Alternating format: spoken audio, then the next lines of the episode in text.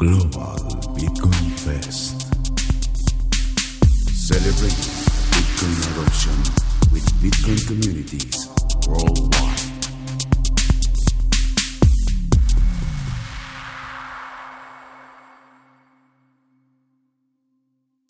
Welcome to Global Bitcoin Fest. And this week we are meeting the Sudan Bitcoin Maxi community. Super excited to meet you all.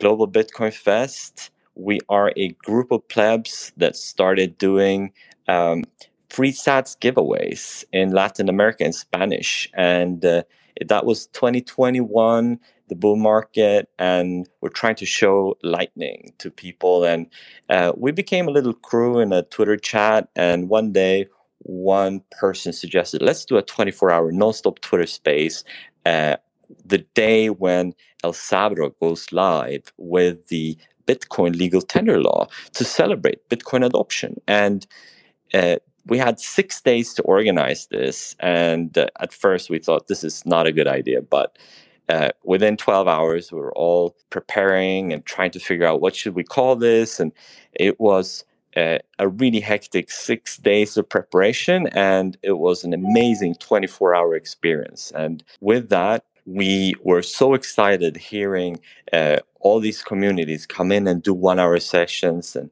talk about what's happening in their community in their country.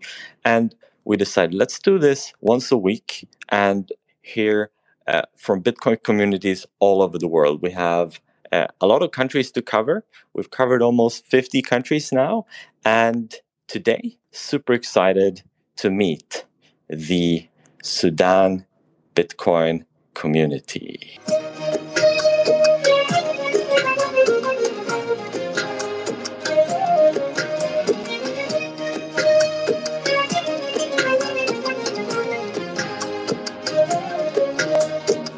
Yes.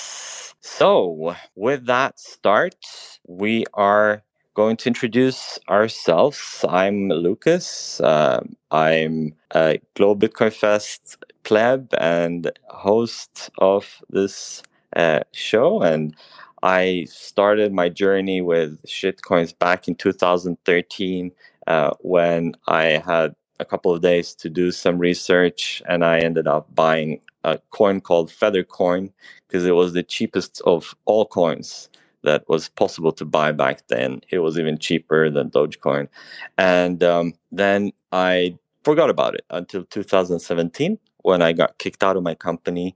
Um, and I went traveling, had some time on my hands, did some more, looked into Bitcoin, and I uh, thought, okay, I'll have half of uh, in Bitcoin and half in other stuff. But I got confused in the block size wars listening to Roger Ver and other people, and I went all in on shitcoins eventually, lost 98% of everything, and got a real distaste for Bitcoin. And yeah, uh, only in 2020, when I sold my company and had to think about how to save and uh, really had to read up, I came back to Bitcoin and studied it for real after all these years of doing stupid stuff and realized this is the only way to save responsibly. And met a lot of great Bitcoiners in Twitter Spaces in 21 and became maximalized. So I'm, I'm pretty new here, and as I didn't know what to do um, to contribute, I've been trying to uh, do this with Go Bitcoin Fest and the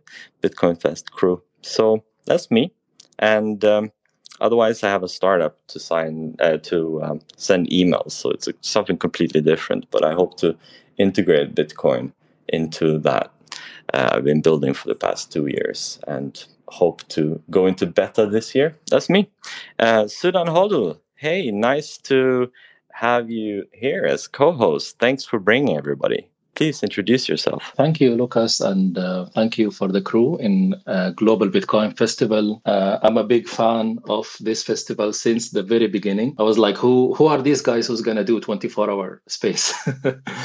and um, we ended up participating in the first version. And um, I'm, I'm really glad to see all the uh, platform is being built around this work. Short introduction um, My name is Mutaz.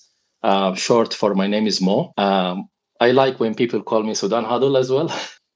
Yeah, my journey with Bitcoin started maybe in 2014, 2015. I was in the middle of researching many different things, and um, I came across um, Andreas' work, Andreas Antonopoulos. I think many people will uh, remember him still now. And uh, his book, The Internet of Money, um, I, I was very curious. And then I was starting to read about it a little bit more. I started um, looking into his second book and things like that. And like many other people, and similar to your experience, Lucas, with the ICO um, bubble and all the kind of noise that came with it, I became distracted a little bit as well. And I got into other um, crypto, quote unquote, cryptocurrencies like. Uh, Neo or uh, EOS, or which all kind of promised uh, great success and promised to be the next Bitcoin. Uh, so I had my stage uh, with that, and um, I came to also realize that uh, Bitcoin, I, there was a little bit of the Dunning Kruger curve type of thing because I, I thought I was I, I, had it all figured out, and then I was like, "Oh, I don't really uh, know much about anything really in this area." So um, the journey started with uh, with the help of many many people in uh, Twitter, Bitcoin Twitter, um, that help us uh, to really understand the bigger picture. Uh, so moving on, uh, start to talk to family and friends about Bitcoin, what could offer. When you come from Sudan, it's a country with a, a huge problem with inflation, so it's easy to find uh, the the reasons to talk with people about it as well. By training, I'm a medical doctor, graduated in Sudan and trained in emergency medicine in Ireland. And um, in 2017 18, maybe partially due to Bitcoin, I changed my career to work more in um, uh, integrative medicine, uh, prevention, and um, change to kind of general practice. And uh, I try to uh, help bringing uh, Bitcoin to Sudan day by day. We we learn how to kind of go forward with this, and with the help of amazing people like Shams and Cryptor, uh, hopefully we can succeed in that. Yay! And uh, yeah, I remember the session we did with you and Cal Casa. That was really awesome back in 7 September 2021 you were one of the uh, super awesome Bitcoiners joining. Hey, brother of Sudan Hodl, BTC Sudan. Nice to meet you. Please introduce yourself. Hello, everyone. Uh, actually, I'm the young brother of Mutaz. So I got the idea of Bitcoin from him. He told me about Bitcoin every time. It save the world, save your money. Even even you you in your home country or outside is more is more safety more than bank's account. Actually, my name is Mustafa, 23 years old. I'm I'm still a student, but I'm also DJing, trying to have music. Maybe I'm beginner Bitcoin. yeah, not all in Bitcoin. Thank you. Very welcome. Hey, um, a dose of sunshine and uh, one of our eminent DJ DJs selecting the music for today. Hey, Lucas. Hello, everyone. I'm glad to have such a nice gathering, all interested in the Sudan situation and Bitcoin. My name is Shams. Shams is an Arabic word for sun. That's why, like, I chose the name A Dose of Sunshine. I actually got to know Bitcoin about an year and an year and a half ago, also through the Bitcoin Sudan Twitter account. First, I got interested the way how everyone gets interested in Bitcoin because it's something new, you know. We didn't know anything about uh, cryptocurrencies or shit coins or anything in Sudan because the whole idea of online banking system is also new to us. Thank God for the internet and for Twitter because uh, through the Sudan Bitcoin account and through Mu'taz Sudan Hodl, he was pushing the tweets about how uh, Bitcoin is important very strongly into the Sudanese timeline and in Arabic, which was easy for us to understand and to pay attention to. Um, when I started to get into Bitcoin, I just got into it for the sake of uh, hodling and saving money because we all know how the fiat system is affecting our currencies in our local countries especially in a, in a country like Sudan, where the inflation, in addition to all of the, the instability of the economic, economic situation and, and the social situation of the people, how all of that can affect our fiat system and how it's making each day by day it's making our lives harder. Uh, sudan right now in terms of economic it's it's the situation is tougher than how it was last year and it's tougher than how it was two years ago and it's going to continue to be tough because the fiat system is not a fair system. People work and work and work hard for the money and the money's value keeps decreasing by the day. That's why i think it's very important that we get to know more about Bitcoin for all of the knowledge it's bringing because I'm one of the people getting uh, the space going. I'm also very excited to talk to everyone and to listen to all the spaces from all of the other countries. I think this is a really great idea for everyone to connect and to meet. And as I said in my video, I'm really glad that everyone from all over the world we're working together towards one big goal. Thank you. Thank you so much, A Dose of Sunshine. What a cool name, cool spin on your name. I like that. Hey, um, Mr. Cryptor. Hello, everyone. Thank you very much for this opportunity, and many thanks for my brother, uh, Dr. Motaz, okay, for this invitation. Actually, I really appreciate uh, Dr. Motaz as uh, I can tell, okay, he's the first Sudanese Bitcoiner I ever known, okay, and uh, Thank you, Lucas, for this opportunity. Uh, actually, I first time I heard about the Bitcoin was back in 2015, 16. Okay, uh, at that time I was a stock trader.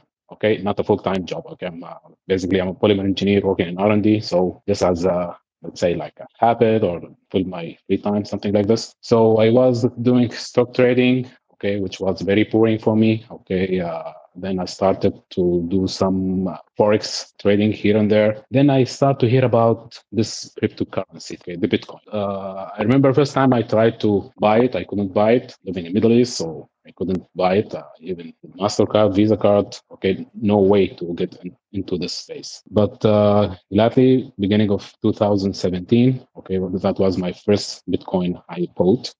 Okay, not because of in Bitcoin, just I want to enter the space. If you all remember that 2017 was the era of the ICOs, okay, and all this uh, shitcoins around. So we, I remember we had this uh, small group in Telegram. We named it uh, ICO Hunters. So we were like uh, having our own radar to capture the first ICOs, okay, to be the first adapters or the first buyers, so we can sell it before it uh, dump. So all this. So uh, then we uh, we went through all this cycle of uh, crypto shit trading, okay, and I end up like wondering about uh, what what actually I'm doing here, okay. Um, yes, I'm sometimes I'm gaining money. Some uh, most of the time I'm losing it. Okay, so what is all about? Then I I left the market uh, during the uh, the bear market was in 2019, I remember. And back in 2020, I went, I came back to the crypto space, but I said, I told myself, okay, this time I need to think in a different way. Okay, uh, no more ICOs, no more shit coins. Okay, I want to get into what is Bitcoin. So I start to listen to Andreas uh, videos, okay, and then uh, Dr. Saifedean Ammous's uh, book, the, the the Bitcoin Standard book, okay. Uh, but that time I had my MBA, so I got some touch on the economics. So I just want what putting the, the link, okay, between all these dots, okay, about the philosophy behind the Bitcoin and what this guy Satoshi Nakamoto did to us. Okay, how he served the world. Then I went to the rabbit hole of the Bitcoin. I have some programming background, so I went deep literally deep okay starting from what what, what is the, the technicality behind the, the wallet okay uh, what is the seed phrase okay what is the Merkle tree uh, what is the uh, byzantine uh, tolerance uh, fault okay then every time every single day i spent in this rabbit hole i get amazed about how this guy satoshi nakamoto end up with this magic. For me it was like a miracle okay? Like i i, I like to be there in this rabbit hole okay because combining this cryptographic science with the networking with the with this economic philosophy and uh, the decentralization aspect of it okay it was literally amazing. This is a miracle. So when i went uh, outside this rabbit hole okay i turned to be bitcoin maxi. Now i felt that i have a message that i have to deliver. There is a poor people in my home country okay that doesn't know anything about this. And i can see how they are suffering and i believe i have the solution in my hand. So i started to look where are other sudanese bitcoiners? Where are they? So i went to twitter spaces okay. I came to to uh, know brother uh, Mu'taz, okay and a number of sudanese bitcoiners here and there. But unfortunately 99% of the people who, of Sudanese people who are in this space are running behind the shitcoins. Okay, for for the dream that uh, you're going rich very fast or very quick. I told myself, you know what? Let me do it in bigger scale, not in individual level. Let me do project or startup that can help the community and to do it right in scientific way okay, I started to learn about the blockchain. I became a, blockchain architect. Then I studied the smart contracts just in order to mimic the Sudanese market for the beginning, or let's say for, for startup. Okay. Because the Sudanese market, the crypto Sudanese market or the crypto Sudanese community, most of them they don't know what is the Bitcoin. Yes, in the world, in the world in term, yeah, okay, they know what is Bitcoin. Okay, but what is the philosophy behind Bitcoin? Nobody knows. Okay, and most of them they don't care. Why? Because they they are not looking for, uh, let's say, decentralization things. Okay, this is not it's in their awareness. They all care about is to have money now. Okay, to bring food to the table. This is what the main concern. So in, in order for me, okay, to penetrate this market, I have to first speak the same language, then I can go and take it further. Then I start learning about the lightning Bitcoin Lightning, okay, the layer two, okay, and started to work with uh, the BTCP BTC Pay server, doing some experimentation, okay, and successfully transfer some Bitcoin in Sudanese pound. Okay, so I did a lot of things that I wanted to implement it in community scale. So I had my startup, which was launched back in August 2022. Okay, and just after two months from starting the the project, the Sudanese central bank banned crypto, cryptocurrency overall. So for me, that was a dead end as in, in, on the, let's say, official level. Okay. But in community level, here I'm talking to you. I'm talking to other Sudanese who I, I would love to have chat with them. Okay. So we can build something more solid. Yes. That's a great intro and uh, exciting journey. Uh, you went deep.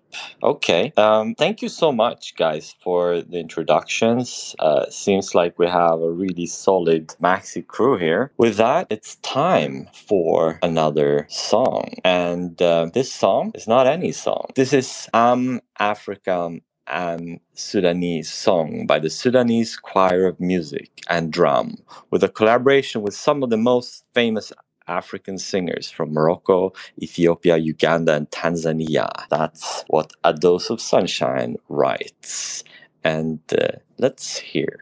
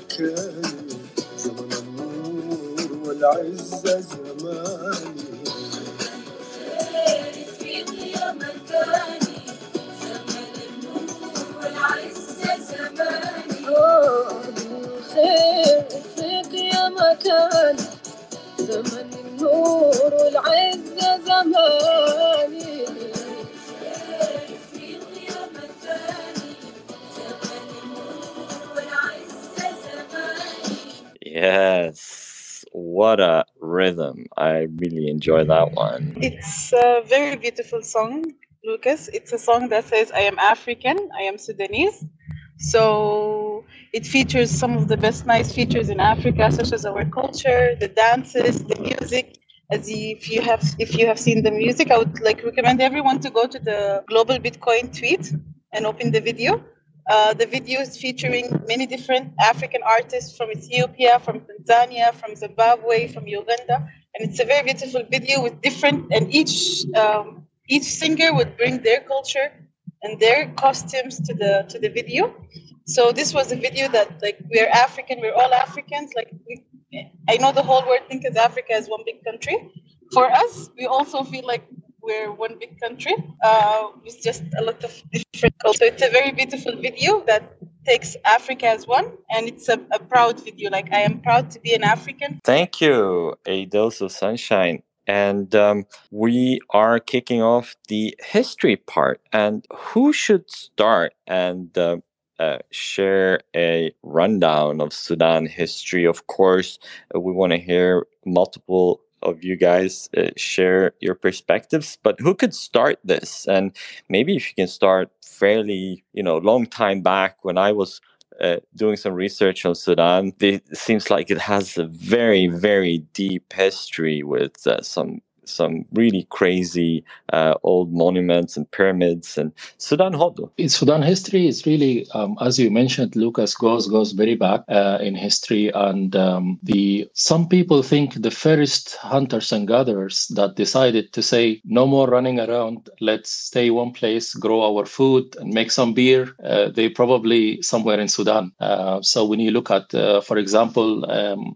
the kingdom of Kush is very well known, but it's, it's not the only ancient uh, civilization that comes from Sudan. There, there is many others, but people remember Kingdom of Kush until now, um, which roughly, let's say, this is like 2,500 BC. Um, it, ha- um, it had a, a sophisticated uh, belief system, a spiritual belief system. It had um, the agriculture side, it had iron working side. Um, so this is like a prehistory Sudan. Uh, has, until now, when you go to visit Sudan, you can go and see these uh, pyramids in the north of Sudan, and um, you uh, it's it kind of similar to what you see in Egypt, but uh, because the tourist uh, industry in Sudan um, is not, it doesn't have a big infrastructure. Uh, but um, nevertheless, there is a lot, a lot to see and learn about um, this part of our history. The uh, there is some people who organize tours to go and they they, they actually can read the Meroitic languages, so you'll be able actually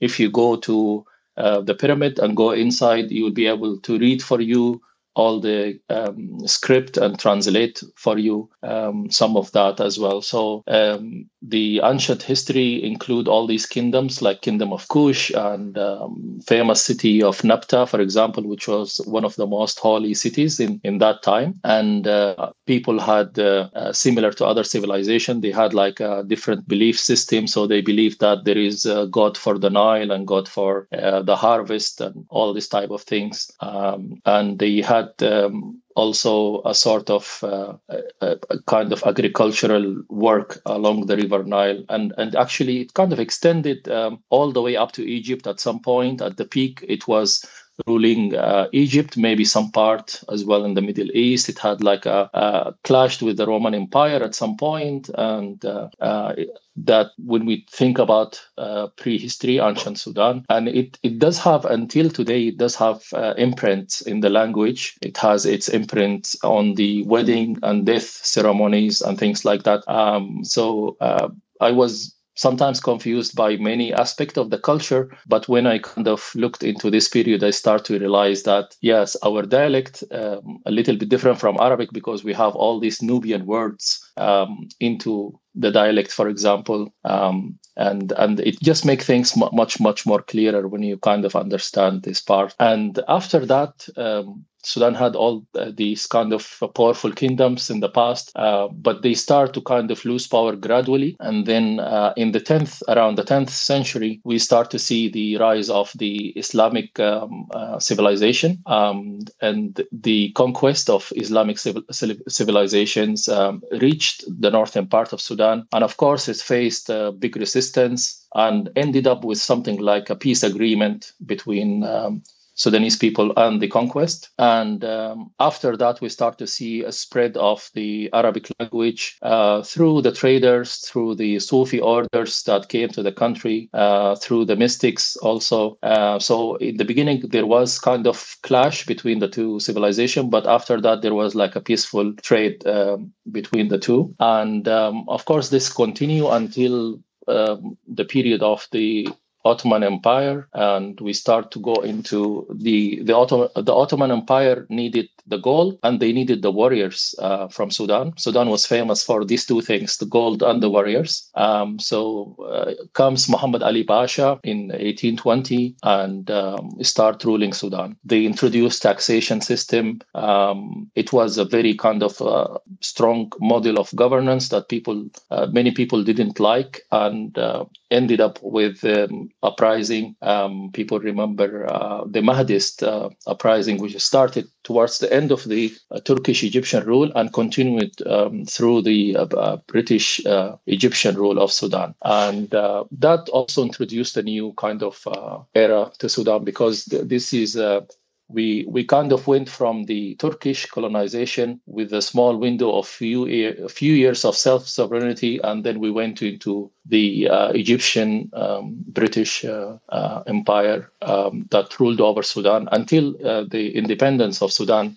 in 1956. 1956 uh, um, uh, was the landmark for the Sudanese people start starting to, to or, or, Sudan becoming a sovereign nation. Uh, but even shortly after that, um, we started to have um, the civil war, which uh, some people argue started before even the independence of Sudan, and that has uh, its causes as well. Uh, the, for example, the uh, British Empire will not allow uh, people to travel between the north and south. So Sudan, South Sudan has a different policy for travel and for trade uh, comparing to the North Sudan. So by the time people were supposed to have one country together, we had two countries inside uh, the one country that we live in. And uh, of course, um, when you study the history of Sudan, you come to learn the um, Sudan had one of the longest um, civil war, uh, truly uh, tragic war that uh, continued um, until until the really co- until the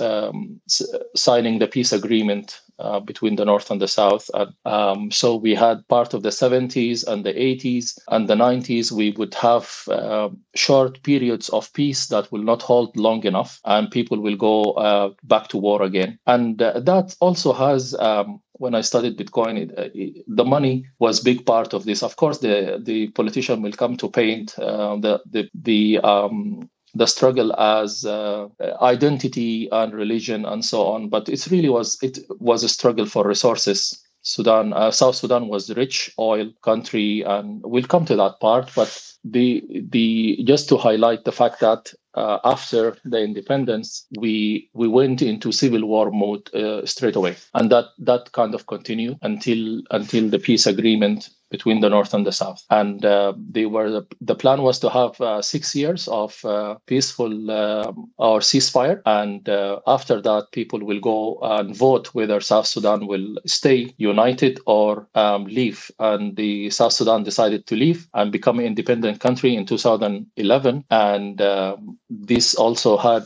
a lot of implications on Sudan today because um, um, 80 85% of Sudan revenue uh, was coming from South Sudan, which rich in oil. So uh, by independence of South Sudan, um, Sudan lost uh, 85% of uh, also its kind of wealth. Of course, uh, the, not only the economic uh, loss, but also the kind of you know a lot of um, connections between North and South Sudan were lost at that time. But um, this ended the war. The war, of course, the human cost of the war was um, was very expensive. Um, people think there is about two million died in the uh, civil war, and there were uh, there were about four million people uh, internally displaced or in different countries um, uh, due to that. And um, going forward.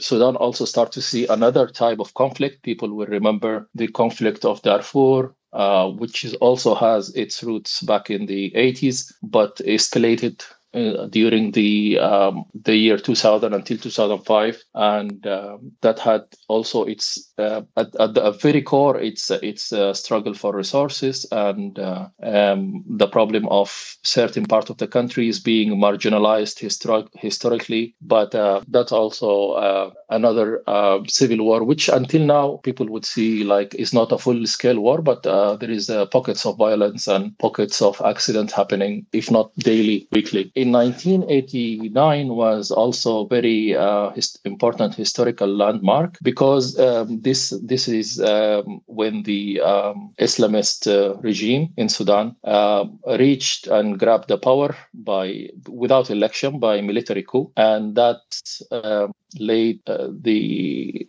the next 30 years to be the very uh, brutal dictatorship. So we had the regime of uh, Omar al Bashir, uh, which, um, to say the least, it was like a military oppressive uh, police state that we lived in uh, for, for all this period.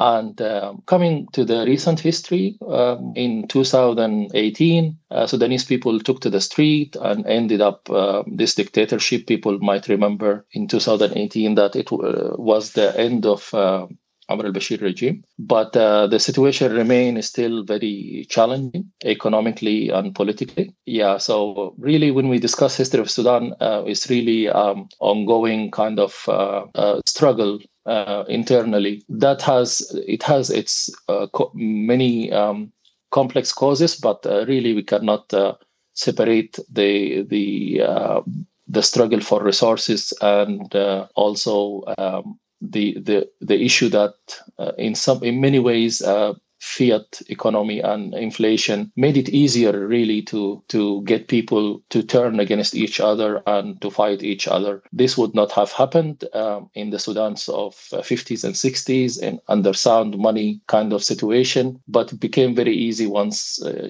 sudan become like uh, um, once we start to see all this kind of economic decline it become easy to to to turn people. It's not all of course uh, tragedies and um, sad things, but uh, we cannot cover history of Sudan without kind of highlighting all uh, all the struggle that we've been through, and um, we're hoping uh, through this uh, revolution really that we kind of break break this uh, cycle of uh, military coup, um, unstable democracies, and um, the cycle of devaluation of money that's happening. We hope Bitcoin could be part of the answer, if not the full answer. And how has the monetary situation been?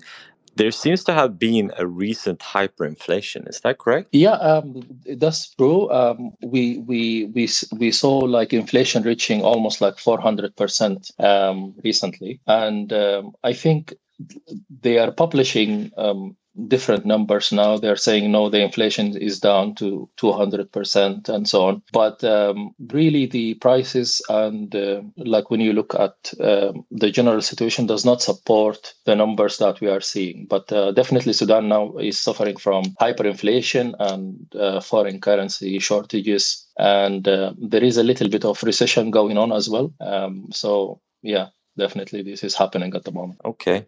Okay so that's present time. Is there anything more that we should cover with sudan's history? It's definitely pretty uh pretty uh messy in recent time and also uh, in older days uh, it seems to have been pretty chaotic with uh, arabic invasions and yeah A Dose of Sunshine go ahead Yes. So one last thing I would like to add about the Sudanese history, other than the Arabic inva- the you know the Arabic invasion, um, an introduction to our culture came from the Islamic crusade, from the Islamic in uh, the Islamic. Um, I don't know how to call it. the okay. like a conquest. Yeah, the Islamic conquest that uh, that our land went through. So before all of that, I just want to mention that. Um, is as a history, the Kush and the Nubian and all of our kingdoms, our ancient kingdoms, they were very strong and they were one of the kingdoms that were pro women rights. And the fact, many of the kings and the queen, many of the queens and the rulers were females.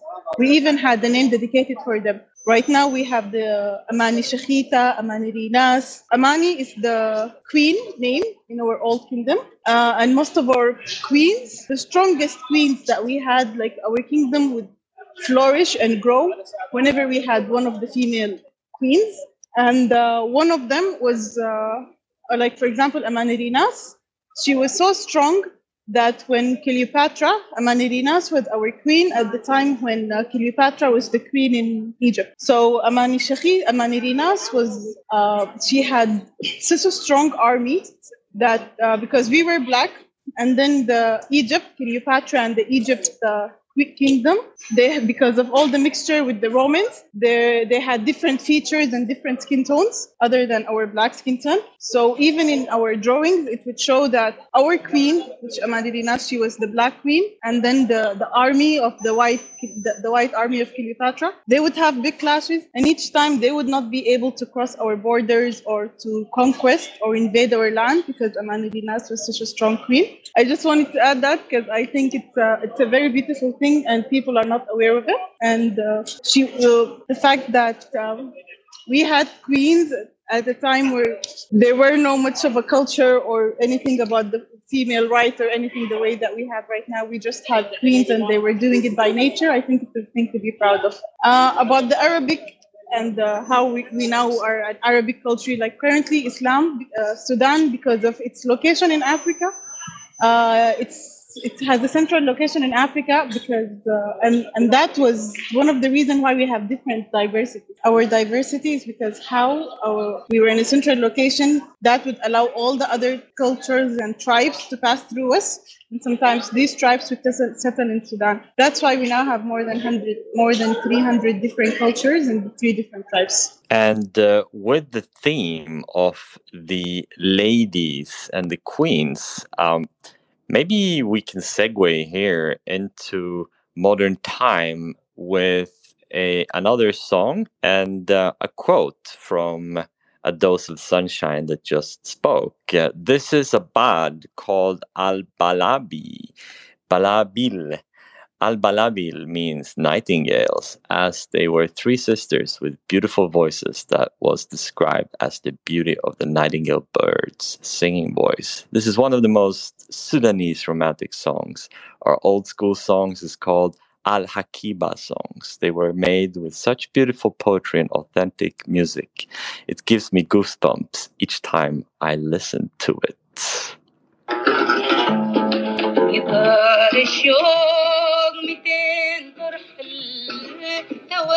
دينا نشوف بلدا هنا نهلا. ترسلنا تراسينا طار الشوق مدين طرح التوادينا نشوف بلدا هنا نهلا. ترسلنا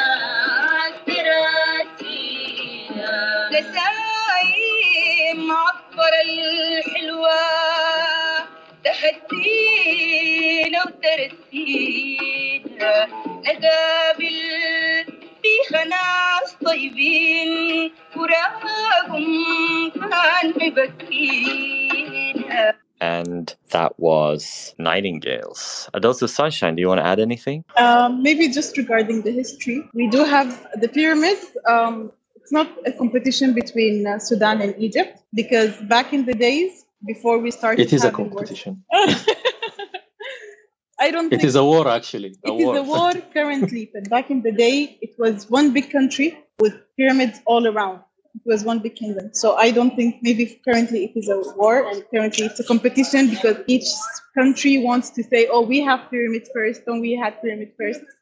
But for me, it's just the fact that a very long while ago we were we had such a strong kingdom that was so spread wide along the Nile that it created such a beautiful architectural phenomenon. And um, we, uh, in Sudan, we have uh, over 300 also pyramids scattered all around the, the world. Also, we have uh, something in our history because uh, Sudan was the Nile River is old. We have something called the stone the, the stone forest, which is a forest that was blooming with trees. And then when the drought came, all the trees turned into stones, and they date back to before Christ was born. And it's one of the most beautiful places to go because you can actually see the whole tree there uh, the tree the tree trunks laying around for kilometers and they're all just turned into stone and yeah that's it thank you so much the history is rich let's move into present time sudan and uh, culture economy present inflation uh, anything you want to talk about really one thing that struck me when i was reading up about sudan was that it seems like the culture is very rich, and especially they wrote about the music culture, uh, but maybe other parts of the culture as well. So maybe we could start there. Uh, would anyone want to kick off with that? Yeah, um, definitely. Um, there is a lot of things uh, to say about the current situation. Definitely, we can touch on the culture, but I think uh, the biggest uh, highlight now at the moment is that uh, uh, from 2019 and after the uh, peaceful revolution that changed the the 30 years dictatorship, I think we as Sudanese are uh, at the crossroad. Uh, so hopefully, uh, from now on, we kind of start uh, building together. But uh, there is huge challenges in terms of uh, there is a lot of people um, in Sudan. They think um, they should run the country and the how the way the country should go, just because historically they they belong to an institution, military institution that um, had a lot of power. And um, but I think the the things will change because um, the new generation will have uh, more tools to to be self sovereign. In Sudan, we have now like 13 million uh, internet user. Each one of these uh, 13 million uh, is um, a valid candidate to, and they should re- really uh, learn about Bitcoin because when you come from Sudan, um, you uh, first thing will face you that Sudan is a country that facing or faced historically many sanctions for whatever reason. Of course, you um, uh, some government that maybe a Western country or the U.S. doesn't like, but the implication will affect every Sudanese person. So when Sudan have sanctions by the USA, this reflect on everyone life. It's not only the government, it's not only corporation or some powerful individuals. So um, I think um, the 13 million, they all should. Of course, the number of people using the internet will also increase. Um, so we'll, we would hope to see that also more adoption. Um, there is, uh, speaking to the cultural side, um, um, there is many things, of course, to do culturally. so then, hold on. Before, before we move to culture, actually, so uh, can we dive a little bit more into uh, the, uh, the, the present situation. So, could could you uh, elaborate a bit more, like how uh, how practically it's it is difficult for the Sudanese due to the sanctions uh, and so on? One example from my personal life, um, I, I, I lived uh, outside Sudan since 2010. I worked in different countries I wasn't able to make a single uh, bank transfer to Sudan. So you have to rely on things like Western Union and Western Union, for example, if you send if you send a certain amount, they will tell you uh, you reach the limit, quote unquote, the limit of sending money. Uh, plus, you are paying like ten percent um, um, fees on that. So um, it was very easy, like to to get the idea of permissionless uh, transaction on on Bitcoin, um, and the um, not only to Sudan to any place in the world really, because now my brother in Istanbul, and then if I want to send him something, I will send him through Bitcoin blockchain, not not through Western Union uh, or something other than that. Uh, so. Um, yeah, so definitely this is like the challenges that will face uh, any any Sudanese person living abroad. like uh, for example, um, there is about 10% of our GDP go, comes from the remittances. So Sudan is reliant on remittances. Some people say 10%, some people say more than that, maybe 20%. There is about, let's say, three to five billion dollars uh, market of remittances um, that people um, use um, for example, somebody will say, I, I, will I will send your money to Sudan. That's like a small business idea. Uh, so for people who didn't want to use or cannot use the Western Union for whatever reason, they go to some Sudanese person uh, working abroad and they give him the money, and he promised to give the money to their families back home. Um, so that's how the 10% remittances reach Sudan. You cannot make. Um, I cannot now go to my computer and log in uh, to internet banking. I can send money to many places in the world, but I cannot send money to Sudan through uh, a bank transfer. Even uh, even Swift and all this stuff, you can, uh, you cannot do it because of the sanctions and the OFAC list. Uh, we had uh, over the years we had sanctions for different reasons. We had sanctions in the 90s because the country, of course, they were the, it was run by the Islamist um, uh, ideologue who who thought that uh, they basically bringing Islamic revolution to the world, and at some point they hosted uh, Osama bin Laden in Sudan. So that that got the country into trouble, and we got uh, sanctions in 2000 in, in 1997, and then we had more sanctions in 2007 um, by banning the country from having any investment, and there was many assets frozen for uh, Sudanese people uh, abroad. And I know even at the at the height of these uh, sanctions, even I think uh, if if you're Sudanese, you cannot use the Western Union. Until recently, people couldn't use uh, Binance, for example. Many Sudanese people couldn't use uh, Binance because of the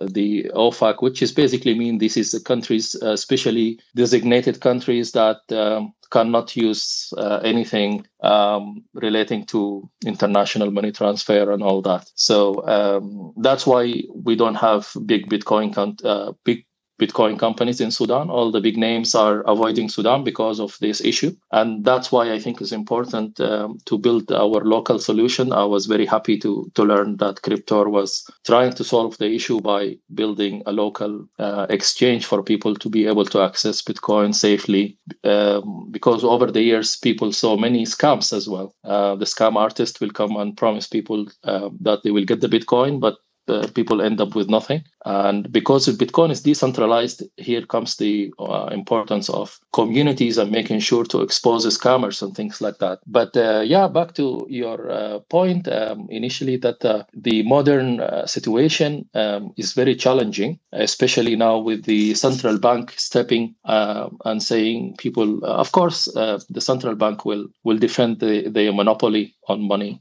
so that was it was understandable that they become hostile to Bitcoin but uh, from my observation in the communities and the different communities of traders and investors, it didn't change anything on the ground. People still trading, people still buying Bitcoin and exchanging Bitcoin and all this. Um, so it, really was very, very. Uh, and uh, what I learned that um, the reason they banned it not because they really believed that um, they didn't want Bitcoin, they were forced to make some platforms and they were forced by international institution to to uh, make a stance. Either if they approving bitcoin they want them to go in the all the kind of regulation that comes with it the kyc all that and uh, the central bank didn't want the headache so decide okay we just ban it altogether. So that's basically what's happening and this is the uh, current situation. Okay. Crypto or um, mr uh, brother yeah, uh, I actually I want to elaborate more on this sanctions uh, effects into the uh, individual Sudanese, whether it's living in Sudan or outside of Sudan. Okay, because myself I'm living outside Sudan, but the sanctions is behind me. Uh, for example, just recent experience, okay, with this uh, startup to have this uh, local exchange. I bought a domain that ends with .sd, which stands for Sudan, not .com, .sd when I try to buy the SSL certificate, maybe for people who work in the web development, they're familiar with this. Okay, it's a security certificate that you want to uh, secure your your uh, website. Having a .sd domain, I couldn't manage to buy such silly certificate because it's .sd. It's belongs to Sudan. So this is this is this, this is just a simple simple simple uh, example. Okay, if you're going to if you want to go to bigger one, okay, for the IT professionals who studies for Sudanese students who studies IT abroad, okay. If they want to have to sit to any uh, Microsoft certificate exam or whatever, okay. If they are Sudanese, they are not allowed to sit for this exam unless they have residency uh, from another country. Then they can be permitted to sit for this exam. But having only a Sudanese passport, no way. Uh, and examples are i can give you like 100 examples of this. So yes we are we, we we struggled a lot. We're still struggling okay? Maybe yes after the uh, peaceful revolution the situation a little bit smooth okay in terms of uh, transferring international transfer from out from abroad to sudan okay? uh, but still, okay, uh, the uh, in terms of the uh, different uh, companies, international companies, finance companies, especially finance companies, okay, crypto exchange, maybe Binance just recently allowed Sudanese to, to trade on their platforms. Okay, but still we are having this struggle. Okay, myself as an entrepreneur and having an exchange, okay, that can help a local community I don't have the support from any financial institute, okay, that can give me at least a, bank, international bank account, okay, to settle any crypto to fiat thing, okay, because just I'm Sudanese. Okay, I can send you, I can forward you uh, tens of emails. Okay, that simply they're saying you are from Sudan. Sorry, we cannot open account for you just because of word of Sudan. So it's become like uh, well, it's not my fault. Okay, but what to do? So yes, we are suffering from this. Okay, in terms of uh, so even if you have an idea, a revolutionary idea, to have it in the bigger bigger scale that can help your local community with the mean of internet, there's there are many obstacles for us. Okay, but however, we are trying our best. Thanks for Satoshi Nakamoto bringing the solution to, to the world. Uh, we were going to make it happen. And always, I had many rooms in uh, the other platforms. Okay, saying that Bitcoin can not only solve the individuals. If you are looking to the Salvador example, okay, even if you, if you, if we want if we don't want to go far to Salvador, we have a, uh, a neighbor, the Central Uh, the Central African Republic. Okay, they have just adopted the Bitcoin. Bitcoin can be a solution for a country, for a government. Okay, if we are suffering from these sanctions, why don't you, Sudanese government, okay, at least just adopt the Bitcoin, not as a, as the payment system, okay, at least as a virtual asset that can help you, you yourself, you as government. Forget about us as individuals, because having a Bitcoin in your portfolio, okay, then you can ease the sanctions effect on yourself as a government and and us as a result. This this is the message that I was still struggling to convey it to the government and to the, the Sudanese central bank to understand. Okay, Bitcoin is not a bad thing. Bitcoin is not scam. Bitcoin is not a Ponzi scheme. Okay, but unfortunately, the education level and the awareness and the technicality of uh, the, the, the officials there is very poor. And the, the, the worst thing, the worst thing is they are not willing to understand and they are not willing to get to our level to understand what we are talking about even if they if even if they have heard us okay they will not bother themselves okay to spend more time or more money okay to invest in such technology. But you that's why actually been able to uh, talk directly to the sudanese central bank.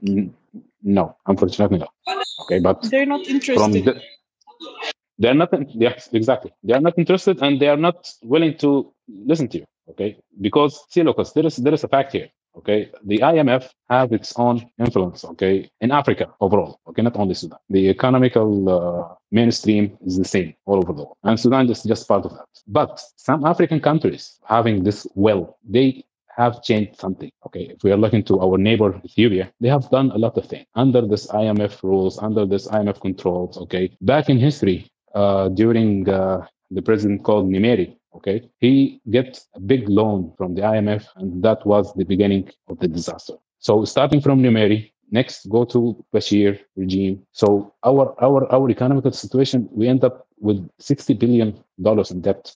None of them, none of this president will will will will, will pay it. It will, we the people, we're going to pay it, and we have no hand on this. And this is a struggle here. Okay. A Dose of Sunshine wanted to say something. I think also A Dose of Sunshine is in Sudan. Yes. I am currently in Sudan. Um, I'm not working in Sudan, I'm working in Dubai, but I go to Sudan just for visits. But one of the reasons I had to leave Sudan and work somewhere else is because of this the economic situation of the the current economic situation of the country. I think uh, Sudan Hodl, and Cryptor, they said a lot of things that explain the current situation of Sudan. Um, but uh, for me, the most important thing is that the current economic situation is changing even the behavior of the people. Because uh, when people are not comfortable enough, when people are not uh, being treated like humans, you know, they will then, th- their behaviors will change and for me, this is the most concerning part that is happening in Sudan. It doesn't matter if people can't afford luxury brands for me, it's not that important. What's important is people like that people are not even, um, people are being deprived of the, the basics of life. And uh, all of this is because of the inflation that happened, because of all the corrupted government that uh, were c- control of Sudan for decades uh, all of this led to the fact that currently uh, nobody is willing to stay in Sudan because of the pressure, you know. So, and uh, as the crypto says, the, the central bank of Sudan is not even willing to discuss with us or to accept new ideas or to open up doors for investment. For example, uh, the current situation can be improved because Sudan is a country that has so many capabilities. You know, in land, it's the most fertile land in Africa. So we can have uh, really good agricultural projects. But because the, com- the the government wants the money for itself, she doesn't the doesn't want it for the people. They put so many so many conditions and so many contracts for people to actually be able to invest in Sudan. That's why it, it, there isn't much investment because it's not that much it's not that welcoming for people to come to invest in Sudan because if you come in to invest in Sudan, you have to pay the government millions and millions and millions of dollars just so you can actually invest in something that the return is it's equal to what you're paying the government. So yeah, it's a very sad thing. Just hope that the, the current youth, you know, we, as uh, I don't know, they, they talked about the revolution. Like uh, three years ago, we were fed up with everything that was happening. So us as youth of Sudan, because the youth of Sudan is uh, up to 60% of the total population. So we were fed up with what's happening and we had a very big revolution and it was a beautiful revolution. But, uh, and we actually got the president to step down. We got the, the ruling company, the ruling uh, company to, to, to step down too. But uh, unfortunately, again, we did not take control of it, uh, of our revolution. So the, the people who took credit for it and who we put in charge for us was also people from the past generation, and they ended up throwing away our rights. Thank you so much. And uh, yeah, it's quite remarkable actually that all of you uh, seem to be abroad. Uh, it speaks something about the difficulties of getting stuff done there. I think with all these struggles, we're really curious to hear how Bitcoin can help solve this and how what you guys are working on uh, with Sudan uh, to solve it and what others have done. We're going to start with a little bit of Bitcoin history in Sudan, but before that, it's time for another song. Uh, this one, a love letter to Sudan, is by Salimik, a Sudanese influencer, as part of the Creators for Change project. It shows the diversity of Sudan. Another quote from A Dose of Sunshine that chose this song.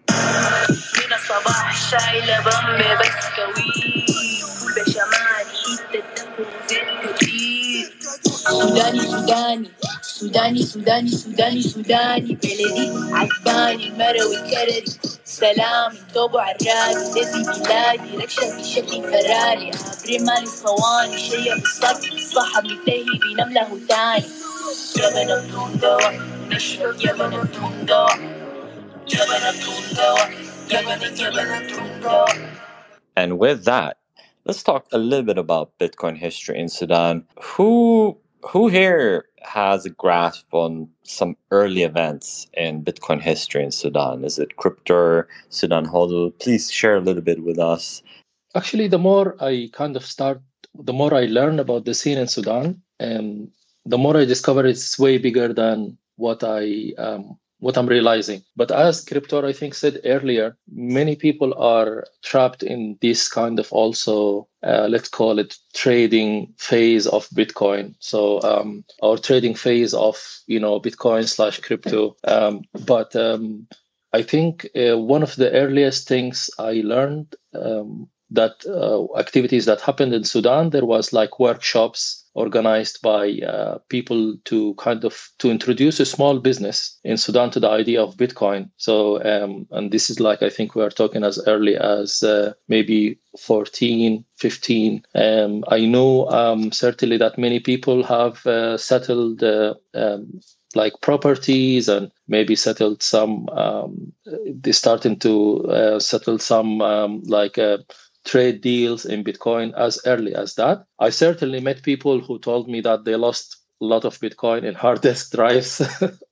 so many people they will just tell you, "Oh, I had like a couple of thousand Bitcoin, I lost them in a whatever you know um, hard disk drive or like uh, one guy was uh, I was talking to him about recovery of Bitcoin from from a hard disk drive that he just couldn't get it to work, and that's when the day that the days when people actually would before even Trezor and all this kind of cool um, cold storage solution that we have today. Um, so people would would just uh, keep the Bitcoin in a hard disk that could just crash one day. And uh, I don't think there was that much awareness of uh, the security side and uh, the cold storage side with the, all, you know, all the stuff that now we take uh, or become like the basics uh, today. Um, there is a number of uh, communities and um, most of these communities are based on invitation only. So, um, like recently, only recently, I joined um, like WhatsApp groups. I, I, I, used to avoid them, but now I feel that um, I should I should be part of this. Um, as a Trojan horse, really, I consider myself a Trojan horse now in all these traders groups. and uh, what I try to bring to them is um, that they are um, of course, by all means, if you think you're a trader, go on and trade, but uh, they have to see the big picture that Bitcoin is here to kind of replace the way we use and think about money. And uh, that's what it's really about. Bitcoin will change money. And when you change money, you change everything. Uh, so um, I joined groups with like uh, some of them have 200, some 300 plus members we built our own um, community now, which is 500 members strong uh, on Discord. We did lots of kind of educational activities, discussing uh, publications and translating article. I think I saw Arabic here earlier, Arabic Hodl. If you're still here, shout out to Arabic uh, because uh, of course, Sudan is African, but Sudan also is uh, in many ways Arabic as well. We are uh, in the unique position of being a bridge between the Arab world and the African world. And many times we find ourselves comfortable in both uh, scenarios in both situations um, so um, we currently we are building uh, um, with amin i asked him to come over we are we are writing the first children book about bitcoin which is going to be available in arabic and uh, this is for the Sudanese children, something that uh, I got the inspiration from uh, our friend Charlene. I met her in in Accra in during the Bitcoin conference in Ghana, and she was kind enough to give me um, the copy of her book. So I was thinking, why not to uh, have a, a children book for Sudanese kids about Bitcoin, and uh, we're gonna make it uh, available in different languages as well, in English and so on. Uh, we are hoping to market this uh, to through Bitcoin events and conferences and things like that. And uh, we're hoping that uh, we could chip um, a little bit of the profit into charity and Bitcoin projects, like um, to to to help the communities uh, in Sudan. There is a lot of things that we can work on. Um, there is uh, uh, really any aspect uh, we, of life uh, will need a little bit of improvement, but one of the priorities is for me is the, that there is more, more than 35,000 kids on the street really they are homeless kids. Uh, you see them if you come to sudan and there is very little ngo support very little government zero government support really. And um, it the i, I feel um, the, the if we build a charity around supporting those kids that's probably going to be uh, something with high impact. And the last project i'm working on at the moment is called orange family. If you go to my twitter account you see orange family logo which uh, Shams, Shams said the logo is very bad and she is promising a new logo. So I hope that will be delivered, Shams. but uh, this project basically uh, is to bring Bitcoin to asylum seekers, refugees um, all over uh, the world, really. And um, as a vulnerable group, uh, I feel Bitcoin can provide a lot of empower- empowerment to refugees and asylum seekers who many times need to send something back home as we mentioned earlier, uh, earlier reg- regarding our remittance problems. Um, so that's where I'm at. Uh, I'm also promised Arabic that we're gonna start writing some articles uh, through his uh, platform. Arabic had um, amazing platform, Arabic Hodl. Uh, so we're gonna be some uh, articles coming through Arabic Hodl platform, and yeah, that's pretty much everything for now. Um, so we slid into present time already. So just a question: Do we have anything more that we want to cover about history before we move on to everything we're doing today? Bitcoin history. So only the past, not today. Is there anything more? Was there any a company that uh, that was operating and stopped, or anything else, or are we moving to the present? Yeah, I actually wanted to add one one thing, which was actually a very uh, sophisticated scam that happened in the past, and this this um, like actually made many people think that there is a scam behind Bitcoin. Uh, so this group of people come and market themselves as Red Bank and basically um, give people mobile apps that have like IOUs uh, of Bitcoin account. So they took they take from people physical cash and they will update the IOU on the mobiles and tell people that actually this is your Bitcoin. So people uh, really had a mobile app saying that they own a fraction of Bitcoin and they were meant to go and tell people about Bitcoin and bring more people. And if you bring more people, you get um, like a bonus or something. So it was really like a Ponzi scheme, and they didn't even give people the Bitcoin. They gave them the the um, the app, and uh, many people f- fell for that, and um, that's something I think had like a negative uh, uh, repercussions on the, on the people perception of Bitcoin. So this happened also a few years ago, like I think as early as 2017, 18, and that's the moment when I realized uh, we have to to work a lot in the community to protect against uh, all this kind of future scams and uh, provide more education on the ground. Uh, yeah, it seems like there's every country has their story of one big scam. Uh, it's a perfect time uh, to uh, listen to another song about present challenges in Sudan. It's a rapper. Uh, this is Flipter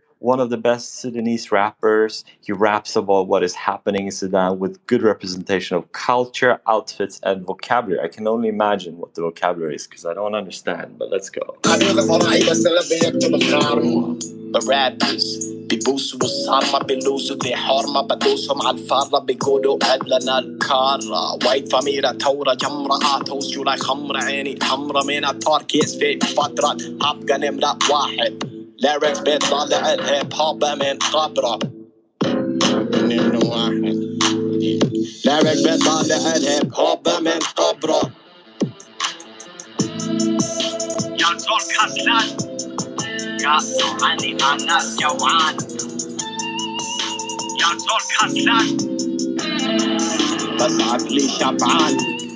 Yes, that video is pretty uh, funny actually, and uh, yeah, I really love the vibe. Uh, sounds pretty rough. Sounds pretty rough.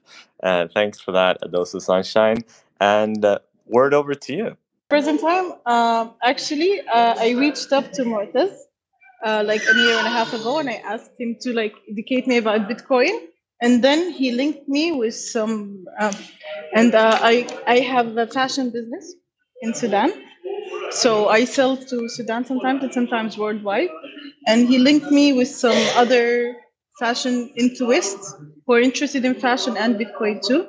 And for me, like in the current situation, this helped me because you know in the Sudan there is the sanctions that don't allow you to sell here, and they don't allow me to, to sell online. Like I can't sell anything to any part of the world because of the, the sanctions in Sudan. I can't ship anything, but due to the to the Bitcoin and the Bitcoin community, I was actually able to sell to Latin America, to Australia sometimes, to London and to Paris, and all of that was because like now there is something that the governments can't control.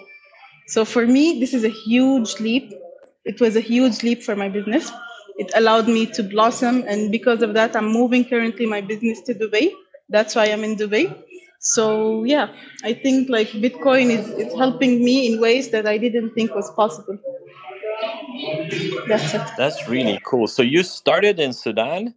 Yes, I started in Sudan two years ago, and it was going good until the inflation and the global recession happened, and uh, the sales weren't going as good. So I needed to sell worldwide, you know, because if the Sudanese people can't buy the product, people outside Sudan maybe can buy it. But then there was the problem of how can they buy it? How will they get the money?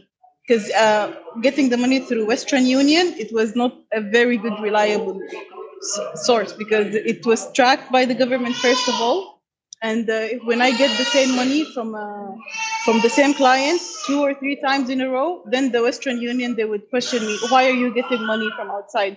Are you working and this is your salary? You know, it was not comfortable.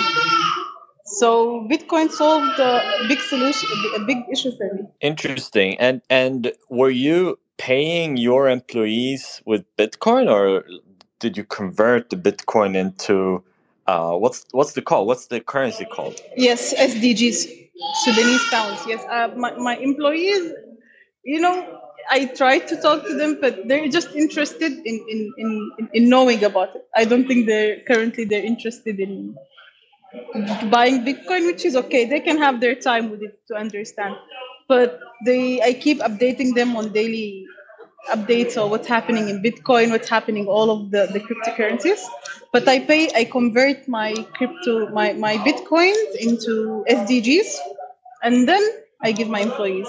And I'm pretty sure, like Mutaz took you in a round of how the the conversion happens because for me to convert my bitcoins into SDGs, first I have to convert them into another wallet with a different uh, coin and then take this coin, you know, USDT, convert it to USDT, and then take the USDT and convert, sell it to a trader, a Sudanese trader, who would take my USDT and give me SDGs in, in advance. It's a very long process. What's the loss? How much are you paying to convert? Um, it's not that much of a big loss. They would just there is a daily rate. You know, they we would wake up and they would say, okay, for example, and the the rate for the dollar in the market is um, currently in Sudan, one dollar is equal to five eight seven SDGs, five hundred eighty seven SDGs. There is no loss. He would give me the same rate in uh, SDG, but still it's a loss for me because I'm losing a valuable uh, coin or a valuable uh, currency into fiat. Okay, interesting. And uh, you made enough money to be able to set up your business in Dubai, and you're going to continue producing out of Sudan and sell with Bitcoin. No, actually, um, currently I was also visiting my workshop, but in Sudan. But uh, the production, it's also because you know the economic situation that's happening in Sudan. Um, I'm I'm going to in a couple of months. I'm going to move my production to Dubai. But uh, yeah, I made enough money that was enabling me to come here and start establishing my business here and registering the brand in Dubai. Fashion is also good. Wow. we love fashion. Wow, that's really sad to hear that you can't you can't continue producing because the government is causing uh, so much uh, so much problems. Okay, um, that's really interesting practical application of Bitcoin, and uh, you could definitely be a success case for many others to to see the benefits of potentially using it. Um, the, it's sad the, for me the government isn't that much of an issue. For me it's the inflation that is caused by the government because the people um, you know my sales they dropped to a quarter of what they were the last year like i measure my my- success for for the season by the, the, by the most the most seasons that are busy in, in in sudan. For example for us that's the eight seasons because that's the islamic uh, Eid day the islamic celebrations and the wedding season. And uh, for the year 2020, 2022 the my revenue was quarter of what it was the year before and that was very bad because even this quarter it was not enough for me to pay off my employees to pay off my rent. Like so basically i was just working to give people money. I was not making revenue for uh, like a, a duration of uh, three to four months. For me that was it because uh, we cannot be working this hard and not getting anything in return. So yeah i had to leave uh, for me, the, gov- the government itself, it would just it had the, um, an yearly fee that they would put on me because you know because I established I had a, a license. So by each year they would come and take a fee, and for me it was uh, it was one of the minimum fares because of the, the quality of my business. If I was trading in technology or something else, maybe it would have been a problem. The government fee would have been a problem. But yeah, it's sad that the situation is making us uh, work and uh, produce revenues and grow in the economy, which is not our country. Yeah. Yeah, that sucks. Hey, um, I'd like to pass the word back to Sudan Hodl and dive a little bit deeper into this community building that you've been doing. This group of 500 uh, Bitcoiners or uh, traders. I don't know exactly. You said that you're a bit undercover. Uh, you're you're trying to pitch uh, some some ideas uh, from the side. Could you share a little bit more about this? Yeah, so it actually started very small. Uh, to tell you the truth, Lucas, um, I didn't env- envision myself uh, being a, like a community builder. Uh, like if few years back, it was for me about just saving and you know doing okay for myself or my family and so on. I had um, I had many years of uh, kind of uh, like in the in the college. Um, i had many years of like uh, working and kind of being involved in political platforms and ngos and things like that. And uh, since 2010 i felt um, uh, you know um, not like as in selfish but i didn't have high belief or uh, a high faith on kind of political platforms or things like that. So for me it was about um, doing okay and protecting myself from um, the situation because I, I was I, I was able to understand that the situation of Sudan is critical when you have a country that has a debt to GDP close to 260 percent. Um, it become clear that it's a critical situation, and um, when you look at the, of course, uh, the country how it functions under these levels of inflation, uh, how is for example crime rate is going up and all these kind of things. For me it was like about okay uh, we need i need to do something to protect myself from these um, uncertainties. And that kind of led me to bitcoin. But after a while it became like uh, you you figured out something but you need to kind of you have your brothers and sisters who are also in sudan whether employed or uh, have a small business. And because of the inflation they working every year they're working harder uh, to achieve less um, uh, economic value than before because of the fiat system and the fact it's just a steal of your money and effort. Um, so uh, become for me like a mandatory thing to start talking with families and friends and um, so started this, that kind of small and um, but then there was the moment of uh, um, if you if if I'm a, a, believer and a supporter of Bitcoin, um, then Bitcoin has to be um, like a global money. It has to be. It cannot be like Bitcoin cannot be a trapped middle way between um, magic internet money that very few people know about and global uh, Bitcoin standard. We cannot be in the middle between. We we either trend back to uh, you know kind of collectibles or or we become like a global reserve. So this moment become like okay. So I I really need to to get the word out and to connect with as many people as I can.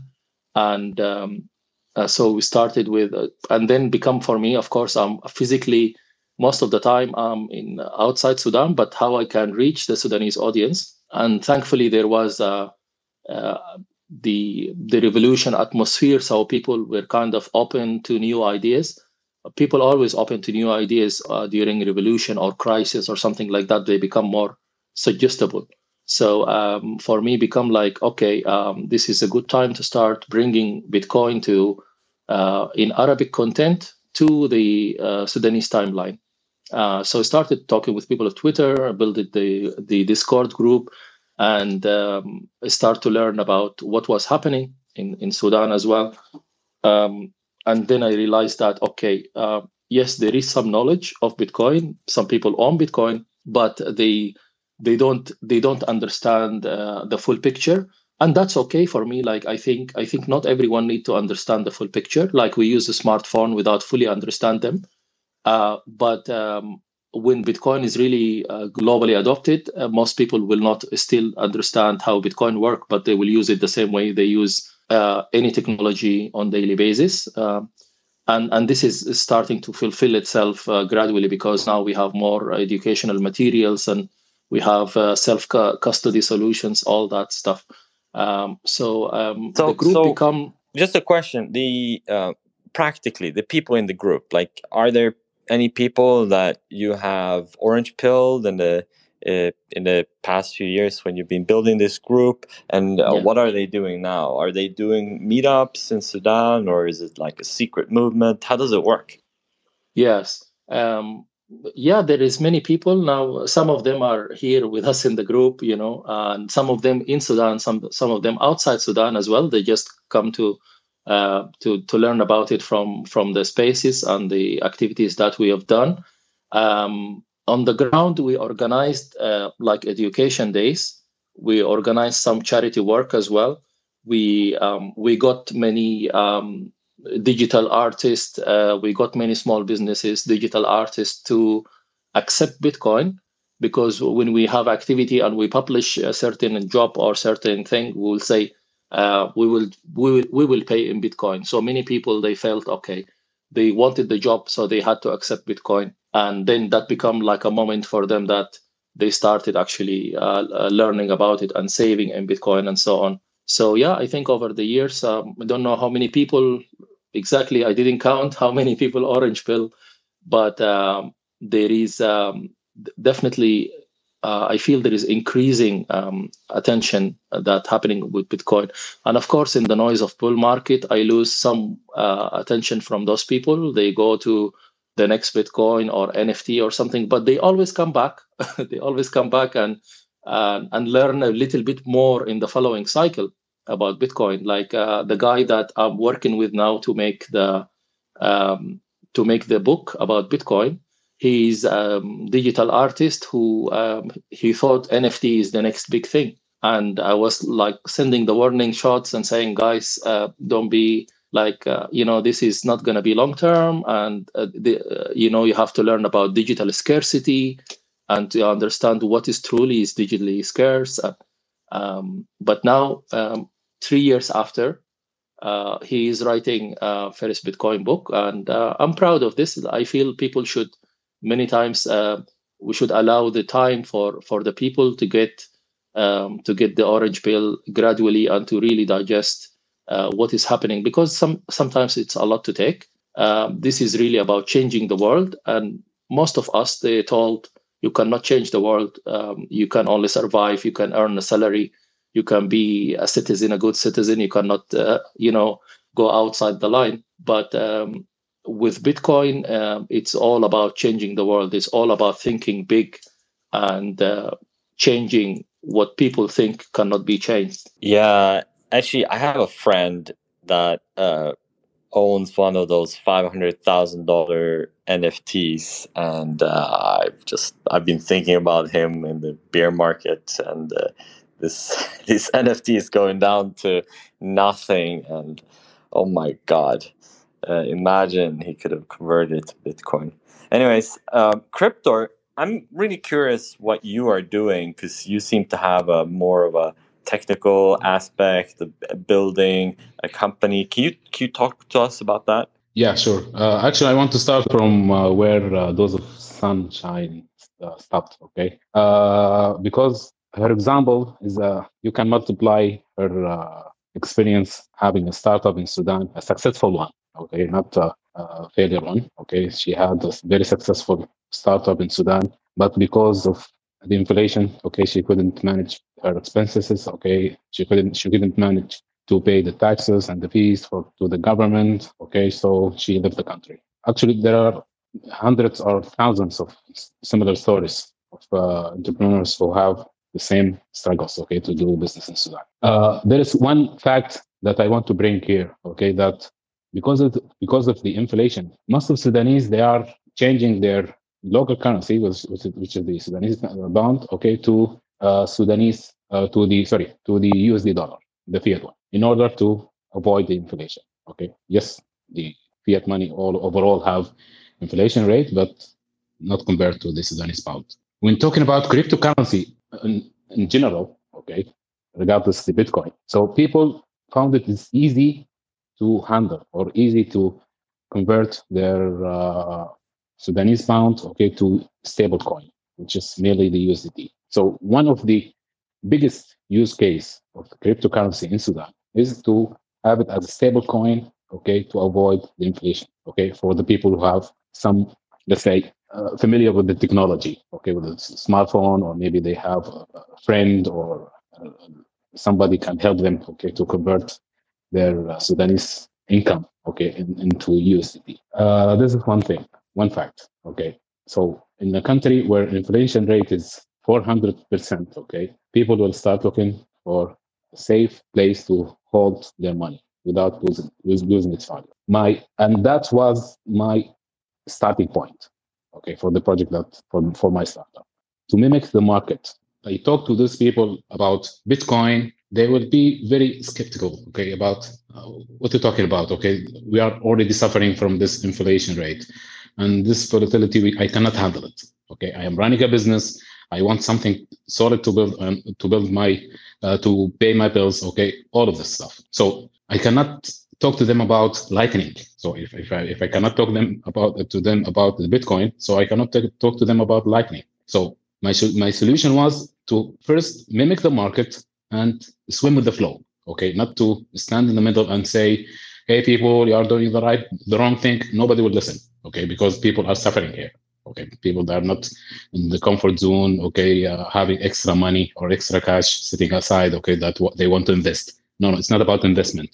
Okay, it's about daily payment. Okay, daily expenses. So they have they want to have something stable. So my vision was to give a solution to the local market that can help them, okay, in secure manner to do some transactions because most of this buying and selling of this stable coins is happening in the peer-to-peer manner okay, between between individuals.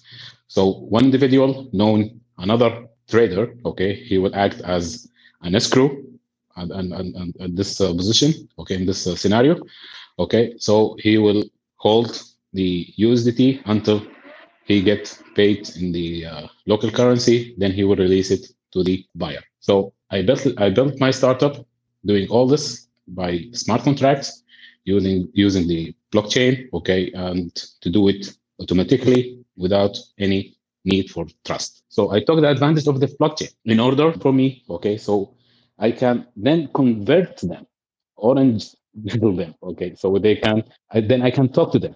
Once they are familiar with the technology, okay, see how this technology is help you, is helping you. So let me talk you, let me talk to you about Bitcoin, okay, where it's similar to the digital gold, okay, and all its properties and how it's going to change the world, how all this stuff. Okay, so that was my vision of doing this a startup. Okay, to have a a P2P platform, okay, based on smart contracts that can act as a hub between the local Sudanese pound and the cryptocurrency overall, okay, and USDT in specific because this is the market. Okay, this this is not my choice. This is the market choice. Then from this- there I can This is a Yes. peer-to-peer platform, so so people in Sudan can trade with each other peer-to-peer. Yes, exactly. It's a peer-to-peer, peer-to-peer, uh, P2P platform, okay, based on the smart contracts uh, for USDT. Yeah, the next phase was to, which is already experimented, and I have. I have the the, the MVP is running. Okay, uh, is to have in parallel, okay, to the USDT wallet to have a Lightning wallet in the same in, under the same account. So once you are registering to, to to my platform, you will have two wallets: the USDT one and the Lightning one. Okay. Uh, but So- wait a sec. Wait a second. I just want to ask one thing before we talk Yes, about the. Lightning thing. So you have the peer-to-peer platform, and and it's illegal to trade in cryptocurrencies in Sudan. Have you managed to get around that? Can people install it in Sudan? Actually, that anyways? that was before that was before the uh, the decision. Ah, okay. it, So now it's Yeah, now it's before. possible. no, no, officially it's not. Okay, because Ah, it's uh, officially registered. Yeah, officially registered there. Okay, uh, the platform is on sale now. Oh, I'm just kidding. Okay, I will go somewhere else in Africa. Okay, but uh, the point is the the vision was to simulate the market, mimic the market, giving them the solution that they can have Okay. a safe trade. Okay, then I to understand it, but can people use Yeah. it today? That's my question. Can people use it No. today or no? no, no, no, no. Okay, so you have the solution, and uh, will you will they be able to use it uh, sometime in the in the near future? Do you have any uh, plan for how to get it uh, to market? for Sudanese market for now, uh, I cannot do anything because of the central bank ban. Okay, so I cannot officially I cannot open the door. Okay, because I have got because this, the company is registered in Sudan, so I have to follow the regulations. Okay, but I'm open to go to another African countries. Okay, uh, where they are friend, crypto friendly or Bitcoin friendly, so I can customize the platform toward their markets. Okay, got it. Okay, got it, got it, got it. So you you've designed it based on the Sudanese problem, Absolutely. um, and then um, I I do agree about the the idea of starting with the stable coin because everybody can relate to uh, the dollar, and then uh, it's such a close hop over from the dollar into Bitcoin. Um, Mhm. Hey, do you know that actually dollar is not also not that good? Uh, maybe you can look at it. Uh, that's a really interesting approach. Um, exactly. Okay, so you're looking at integrating Lightning and trying to launch in some other African countries. Is there any country Absolutely. that you have your eye on today? Uh, yeah, uh, Ghana. Okay, for the time being. Okay, uh, Nigeria. Maybe Nigeria regulation are not supporting, but uh, Ghana is attracting. Okay, and you do your team? Is it you or is it multiple uh, developers? Yeah, I have uh, one developer. He's listening to us. Uh, shout out to Suleiman. Okay, he's a blockchain developer working with me in this project. Okay, and uh, yeah, we are both working this. Okay, and he's based in Sudan or somewhere else. Yes, yes, he's Sudan. Okay. Okay. Cool. So you have a you have a developer in Sudan working on your platform. That's super cool. Hey, I want to I want to suggest that we open up the floor if anyone wants to ask any questions because I have a feeling that there may be a couple questions in the audience. Uh, before we do that, I want us to uh, relax for a second uh, with another tune. We have the next one, which is this is a mixture between Sudanese religious song known as Madi and Sudanese rap, uh, as described by A Dose of Sunshine.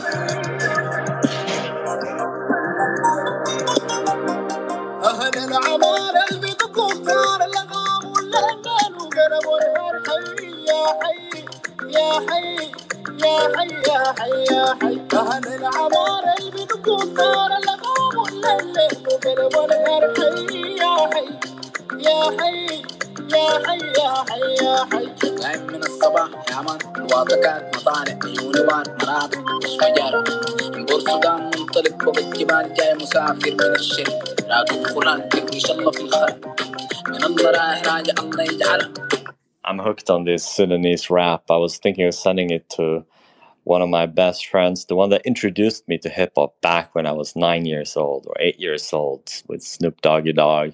He has to hear the Sudanese rap. Super awesome. Hey, Ali, uh, welcome. And uh, please uh, just present yourself, uh, 10 seconds, nothing long, and then uh, go ahead with your question. Okay, yeah. Um, so actually, I um, I would like to say maybe I'm I'm one of the earliest uh, Bitcoin in Sudan. I started Bitcoin in 2005, I think 15 or something like that, 15 technically. And actually, we had a WhatsApp group since 2017. We are, I think, to uh, 255. And I would like to mention one interesting thing. Actually, in that group, I. Uh, I saw, or actually, I was I was happy that uh, a cargo uh, they, they were they were an exchange, like it's a vehicle against Bitcoin. I think uh, that exchange happened in our WhatsApp group, so that was really interesting in 2018. I remember. Yeah, actually, the way I started Bitcoin is a little bit different because I uh, friend of mine he told me that you have to to see this in 2015,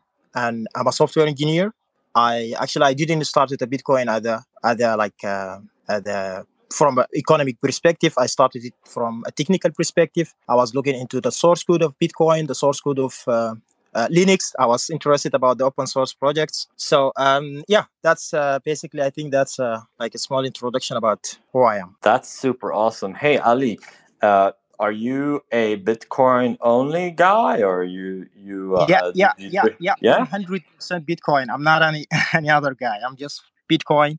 You know, I told you that maybe because I started the Bitcoin in, in a different way. I don't believe in all the shitcoin. I um, I'm just a Bitcoin uh, because actually the friend who told me these these these things, he's also a Bitcoin believer. He told me that uh, he actually he. I, I, I wish he, he, he were here. He's he's a like a security guy. He no one knows about him anything. Maybe I'm I'm the only friend for him. So he never spoke to someone. I think, but I wish sometime some uh, someday he he might just pick up the mic and talk to you guys. That's really cool. Um, and do you know these guys here, or uh, do you know Sudan Hodl, or No, no one, no one know, knows about him. I, I think I'm the only one. I'm the only friend for him. Uh, I think he's uh, he's still in um, in the university in Sudan. Uh, he started uh, software engineering when he was, I think, uh, 13 years old. That was in 2008 or something like that. So very early. And uh, I started my software engineering journey when I joined the university at 2013. So we met together in uh, in city. It's called Al Ubayd. Uh, I don't want to mention, but he lived there. I already mentioned that. Sorry, my friend. I already mentioned your city. So uh, technically, yeah, it's a it's a city. It's a capital of Kordofan state in Sudan. And yeah, so I think he he learned me a lot of stuff, and I'm I'm I'm really uh, grateful that he's my friend. He's a very good guy. So yeah, he's the one who uh, turned my eyes on on the Bitcoin uh, wallet. I started doing actually, you know, I I I I, I- run an, a Bitcoin node in 2017, and I I didn't had a Bitcoin uh, in in my wallet because the thing that those guys has mentioned, which you cannot uh, trade. You cannot make any things, but actually, from technical perspective, I was able to run a Bitcoin node in, in Sudan at 2017 for a couple of months because I don't have uh, enough desk at that time. So I just removed the node. But I, I enjoyed having a no, uh, running a node. that was an interesting uh, things for me. And uh, when I joined the WhatsApp group, uh, which is still running, and I just le- uh, send the, the this uh, space link at that WhatsApp group, so those guys can may- maybe some of them already here. So technically, what we used to do is we used to build what's called the group trust model, and basically no one can join that group unless someone from the group members mention him. Like he he, he said okay i trust this guy this this this this this guy. And then we built like uh, a trust network. I know this is not bitcoin work and this is not the bitcoin attend to be but because we don't have any way to use uh, an, an exchange platform so we had to build our own exchange platform in sudan. So uh, we start exchanging uh, we start doing uh, buying and selling Bi- bitcoin and i think this is the way i, I buy and sell bitcoin. Against sudanese pounds um, until now. And you know i want to mention one thing which uh, has not been mentioned. You have to remember that sudan is islamic country and in islam bitcoin is still there is and it's still uh, like a, it's still a discussion about is it allowed for muslims to own bitcoin? So this is has a huge eff- effect on why bitcoin is not um, is not really uh, well adapted in sudan you can say that. So people still thinks okay bitcoin is not halal we don't have to and you know yeah i, I can understand that because they don't they are not a technical uh, they are not coming from a technical background and uh, most of uh, muslims say we don't know about bitcoin you cannot physically hold it so you are wasting your money so this is not allowed for muslim to do it but f- for someone like me who is coming from a technical perspective I I forked the Bitcoin repository in 2017, I think. So I know how it works. I, I, I, I it's not about wasting money. I think actually Bitcoin is better than the, all the uh, like all the the, the the the financial system that we know we know about uh, uh, at these days. So yeah, this is what I want. Uh, I wanted to mention that uh, this this point, this Islamic point, is very important. Because this is what, and this is not just about Sudan. This is about almost all Islamic countries. You have to you have to realize that those people are and I, I think this is not something new in in, in, in our, our our our islamic culture like in, in the in the history we used to so whenever a new things ca- came up, people start to saying this is haram, and then we when when people learn about it, they start like saying, okay, you can used to do, but but with Bitcoin, this is this is something different, you know, because Bitcoin price now is maybe you can buy Bitcoin now, but in ten years, oh, it's gonna be. I, I'm I'm a big believer in Bitcoin. I don't hold Bitcoin just for money, and I I think uh, uh, people should also do this. You don't have to hold Bitcoin just because you wanna get more money. Bitcoin is not about getting more money, and this is what we we we, we try to do in our WhatsApp group. We try to use a Bitcoin as a as a way to exchange things. As, as they have mentioned, that one of the group members bought a, a car again uh, for a Bitcoin. I think it was two Bitcoin or something like that. So th- that was something really interesting for me, and actually I'm, I'm really proud of being part of a Bitcoin community in Sudan. Hey, uh, you're on fire. I'm just like listening and you're spitting uh, so much interesting stuff. Uh, it's uh, super awesome. You came up and completely ignored my instruction to to only ask questions because now I want to ask you more questions. Hey, uh, um, so it, it's it, this point is really important actually. We did a space with indonesia and they were talking about how the central bank was being co-opted uh, or was going to the muslim organizations and telling them that they have to label bitcoin as haram um, basically the central bank um, using religion to piss their fiat territory and making sure that they, there's no competition.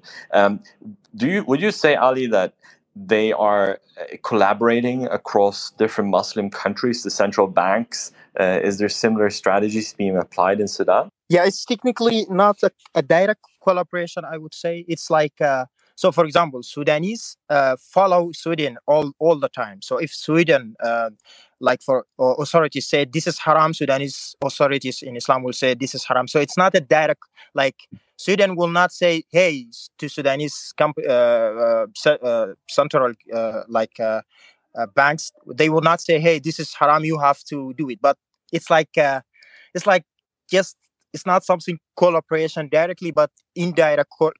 This is what I, I would say, and this is I, I think it's it's it's not fully haram now. There is a big discussion about this point. I can mention like tons of of of of uh, Muslim sheikh who said this is halal and they they have a deep understanding. But most of the people saying this is haram because it's not a physically you cannot physically hold it. This is the main reason why they saying it's haram because they're saying it's not you cannot trust something you cannot touch it. This is and actually this idea came from the from the central banks from the, the, the this this shit money that we have we we have today and uh, I think uh, I, am always saying in, in the last 70, 70 years, we haven't experienced a real money. This is why people still having a, like the idea of having a real money is, is not acceptable so far. So I think people need more time to, but with Bitcoin, more time mean, oh, I think I wish if, if I, I bought a Bitcoin in 2015, I don't know if it's 15 or 15. I'm saying it like 15. So technically, I wish I, if I bought Bitcoin at that time. But yeah, what what I can say, I'm I'm I'm not I'm not I'm, so far actually I'm not interested from uh, of, of, from Bitcoin just because I want to get more money. I I, I see what Bitcoin can do. In just a comment on uh, uh, commenting back to haram and halal. So um, for those that don't know, um, money is a um, important concept in uh, in Islam. I'm not Muslim, so I may please correct me here if I'm if I'm misspeaking. But basically, uh, you you're not supposed to um, say earn interest on money and um, halal in Islam is the is basically religiously uh, pos- good concepts. They're, they're, approved. Haram, it's it's bad. So uh, you shouldn't uh, you shouldn't as a good Muslim uh, practice uh, haram things and um, or do haram things. So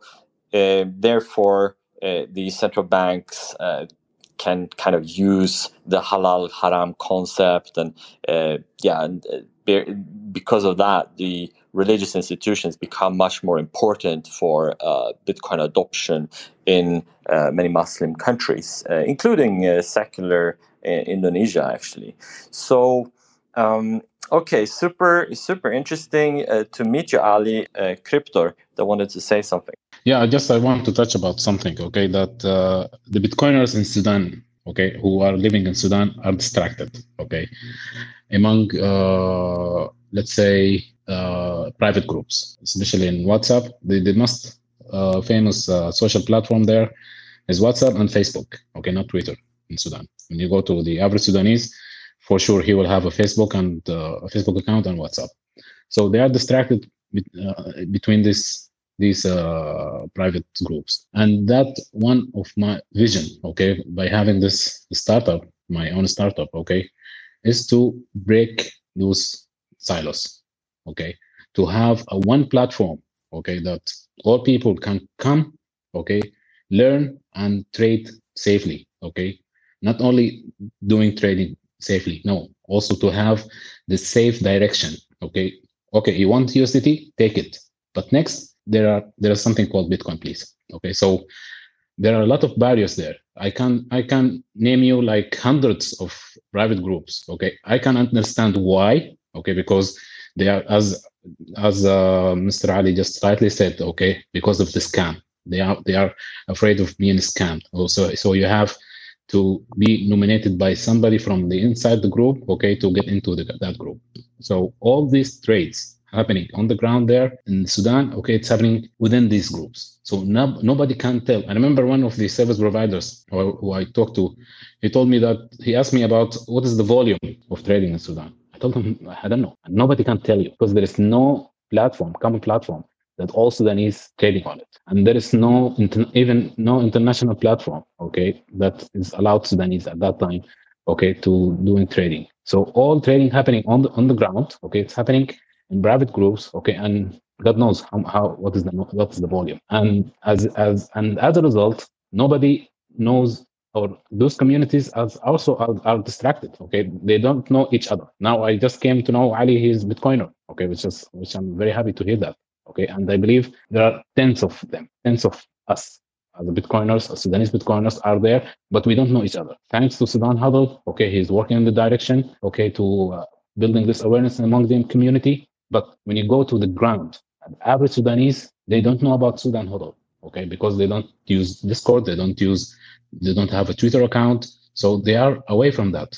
So if you go to the Facebook group, you will face the same issue. You have to be trusted by somebody, okay, so you in order for you to get in. So that was one of my vision of having my B2B platform, okay, to break those barriers. Okay, this is one thing. Another thing Okay, uh, there there are an, a big number of Bitcoin miners in Sudan. We haven't touched this subject yet. Okay, but again, they are working undercover. Nobody knows about them. By accident, they came to know that.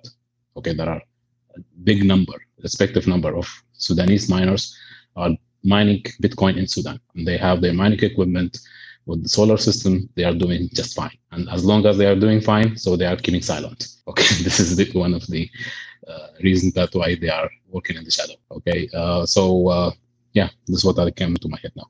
Yeah, that's really interesting, and I, I would guess that it's a similar thing as with Angola. Angola apparently has a pretty thriving uh, mining uh, uh, mining community because it's a energy produ- producing country. So it's it has its own oil, and I guess maybe energy for that reason is relatively cheap or accessible. Is that why, Cryptor? Yes, the uh, electricity is cheap there. Okay, in Sudan, and this is one thing. Okay, the the downside is the the it's not up all the time. Okay, but people come over it by installing the solar system, and still it's working for them. And this is one thing. And the other thing, they they are afraid to be touched by the government, by law, but whatever. So they just work in low profile. Yeah, I mean, like the Sudanese environment seems very adversarial. It's I'm I live in Vietnam. I'm in Vietnam, and Vietnamese have uh, experience of uh, many many hundreds of years of adversarial environment and they don't they don't say anything of what they do. It sounds similar to sudanese. Exactly. hey, hey ali. Yeah i, I just want to mention two uh, two also important thing here. So technically from uh, a mining perspective I, uh, we were planning to launch uh, like to to to buy a mining yeah a miners but then uh, we had an issue, so we launched. That's my friend actually, the one who I'm talking about. This this this friend, he launched uh, a miner in in India. Yeah, he he launched, but it turns out this was a scammed uh, company, unfortunately. So uh, we had a few issues uh, also in Sudan. So technically, Binance, which is the main. Uh, this is why I don't trust Binance. I never exchange anything at Binance. I'm a big. I'm, I'm a big. Like I since I started Bitcoin, I'm just uh, a gold. Uh, what is called? Yeah, a cold wallet holder. I'm, nothing else. I'm using the the down or the low level um, uh, wallets. So technically, in Binance was was open in Sudan. I think in 2017, it got closed. Like like like at at at no time they just sent an email to everyone from Sudan and saying, "Hey guys, we closed your account." So people lost their money. So this this is why the Bitcoin community in Sudan lost uh, at that time lost a lot of people. They they said, "Hey, we will never." Go back to, to Bitcoin again, and this is what uh, Sudan Hodl mentioned that yeah, there is a lot of Sudanese people who know about Bitcoin. They hold Bitcoin, but they don't know the actual Bitcoin. They don't know about having a cold wallet or all this type of stuff. So they, they rely on on on the the centralized uh, people say now decentralized. This is what CZ is saying, but yeah, it's centralized um, uh, exchange platform. So this happened I, I think this happened three times. Like Binance was it, it was allowed and they closed it. They people lost their money and then they open it again. And when people created accounts and they they were holding uh, and they close it again in sudan. So yeah i, I was also interested uh, i was that was also an interested behavior. Why does binance doing that? Because i think that that like i i, I have a friend who lost five i think he lost like two bitcoin in in in in in in and he never got those Bitcoin back. He tried to communicate, of course, a lot of times, but then he he just gave up and he decided not to to join. Uh, he he left. He, he actually he decided to leave our our group, and unfortunately, we lost him forever from Bitcoin perspective. So yeah, this is what I wanted to mention also. I, I think Western uh, people. Uh, should listen to this space afterwards. And uh, yeah as they say check your privilege. I mean the adversarial environment in sudan it's uh, i mean it's overwhelming to just hear your stories but living through uh, those kind of issues you're just trying to get by and everybody's uh, fucking you over from every single aspect. Um, hey, Pattern uh, came in and wanted to ask a question, I guess. Yeah, hello everyone. Um, I, I was just thinking that given the all the all the the negative aspects, you know, all the the the government um, issues and all the the censorship that they have to struggle against. If if is there any any project that that is building um, transactions in uh, in alternatives in alternatives waves like, like uh, sms or radio radio airwaves or some other projects that i've heard that, that in some other african countries are are developing. That was just my question. I'm curious what Ali has to say here because I think he's been doing a lot of P2P, right? Yeah, that's what we have been doing. But we have been doing that in. Uh, in in uh, in uh, in uh, WhatsApp groups, as I have mentioned, I, I know a lot of people. I know I know them in a personal from personal perspective. We met together. We used to to I used to use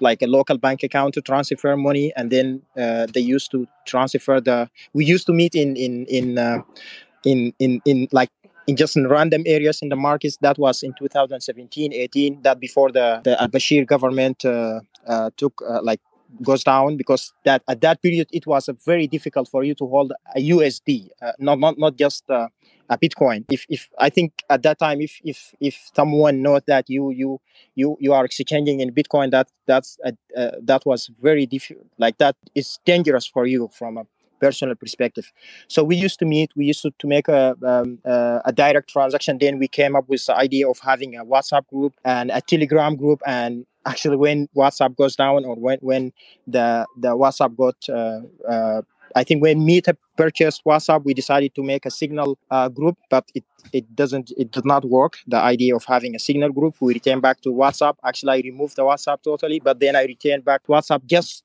to be a part of this group. I don't have anyone in my WhatsApp account. I think just a few people sending me message there, but I'm just in that group. And actually, it's currently active, and I can tell you that just someone just confirmed a transaction has been made through this this WhatsApp group. It's uh, like uh, just a couple of satoshis, like I think, but uh, yeah, this is how it works. So people used to because it's it's like a trusted area. Uh, if uh, to join the WhatsApp, you have, as I said, you have to be mentioned by someone, but you also have to provide some uh, proof documents. And actually, we have we had a few uh, we had a few uh, issues in the in the in this this group. Like people got scammed, but then uh, the, the, the they, they were like a, a legal um, aspect for, for these scams, and actually. Uh, the, the, money already returned back. So we really we really built a, a, a, I can say a secure community. You can scam someone there but you will will the money will be returned by legally because we have documents we have we know each other we know how where you, where you live. Like it's it's like really a secure place to exchange. And it's a fully it's 100% full a whatsapp group. No one can join now unfortunately. But uh, and actually um, we had a discussion that we we need to to make it bigger. We need to now it's now it's there is no al-bashir government anymore. People can you can say publicly hey i, I exchange in bitcoin. We're trying to make it public and um, and we will try to do our best. We, tr- we will try to uh, to to to use this this this this trust area to to to, to, to make more and more Sudanese people trust about uh, that they can uh, exchange in Bitcoin. Hey Ali, super interesting, and uh, so also Sunshine has to hop on an air, airplane uh, that's taking off very soon. So please, um, we we really want to hear your thoughts. Yeah, absolutely. So um, as a general idea, I think I'm just excited uh, to talk to all of you guys and to discuss about this situation and to give everyone who's uh, enthusiastic about Sudan and who's interested to listen to the to the space an idea about the Sudanese culture, about the Sudanese history. Uh, I'm glad you everyone is still sticking through. It's two hours and a half, and still there's 70 plus people on the space. Uh, I'm hoping that this was interesting. I'm really glad that uh, Lucas you arranged for this uh, Bitcoin Fest to happen and uh, I can't wait to, to listen to the other participants, to the other spaces about the other countries. And yeah, it was just really, it was really joyful and it was really breezy and it was comfortable. So thank you, everyone. Thank you so much. It was super Thank inspiring you. and interesting to hear your story, uh, building your business with the help of Bitcoin. Hey, I suggest actually we start wrapping up here, and each person will get a few minutes to present their story. So before we start this, let's listen to another song. And uh, this song is um, presented like this Wad Al Zain and the Sunrise is a Sudanese reggae band that has made a significant impact in the music scene in Sudan and Africa. The band, led by Wad Al Zain, has successfully blended Sudanese rhythms with the traditional roots reggae style to create a unique and powerful sound. Sudanese band Wad Al Zain and the Sunrise hit Ayela Lageto has six and more million views on YouTube. The song showcases catchy beats, socially conscious lyrics, and Sudanese culture. The band's music is popular in Sudan and the surrounding region. This was a little introduction by Sudan Hodl.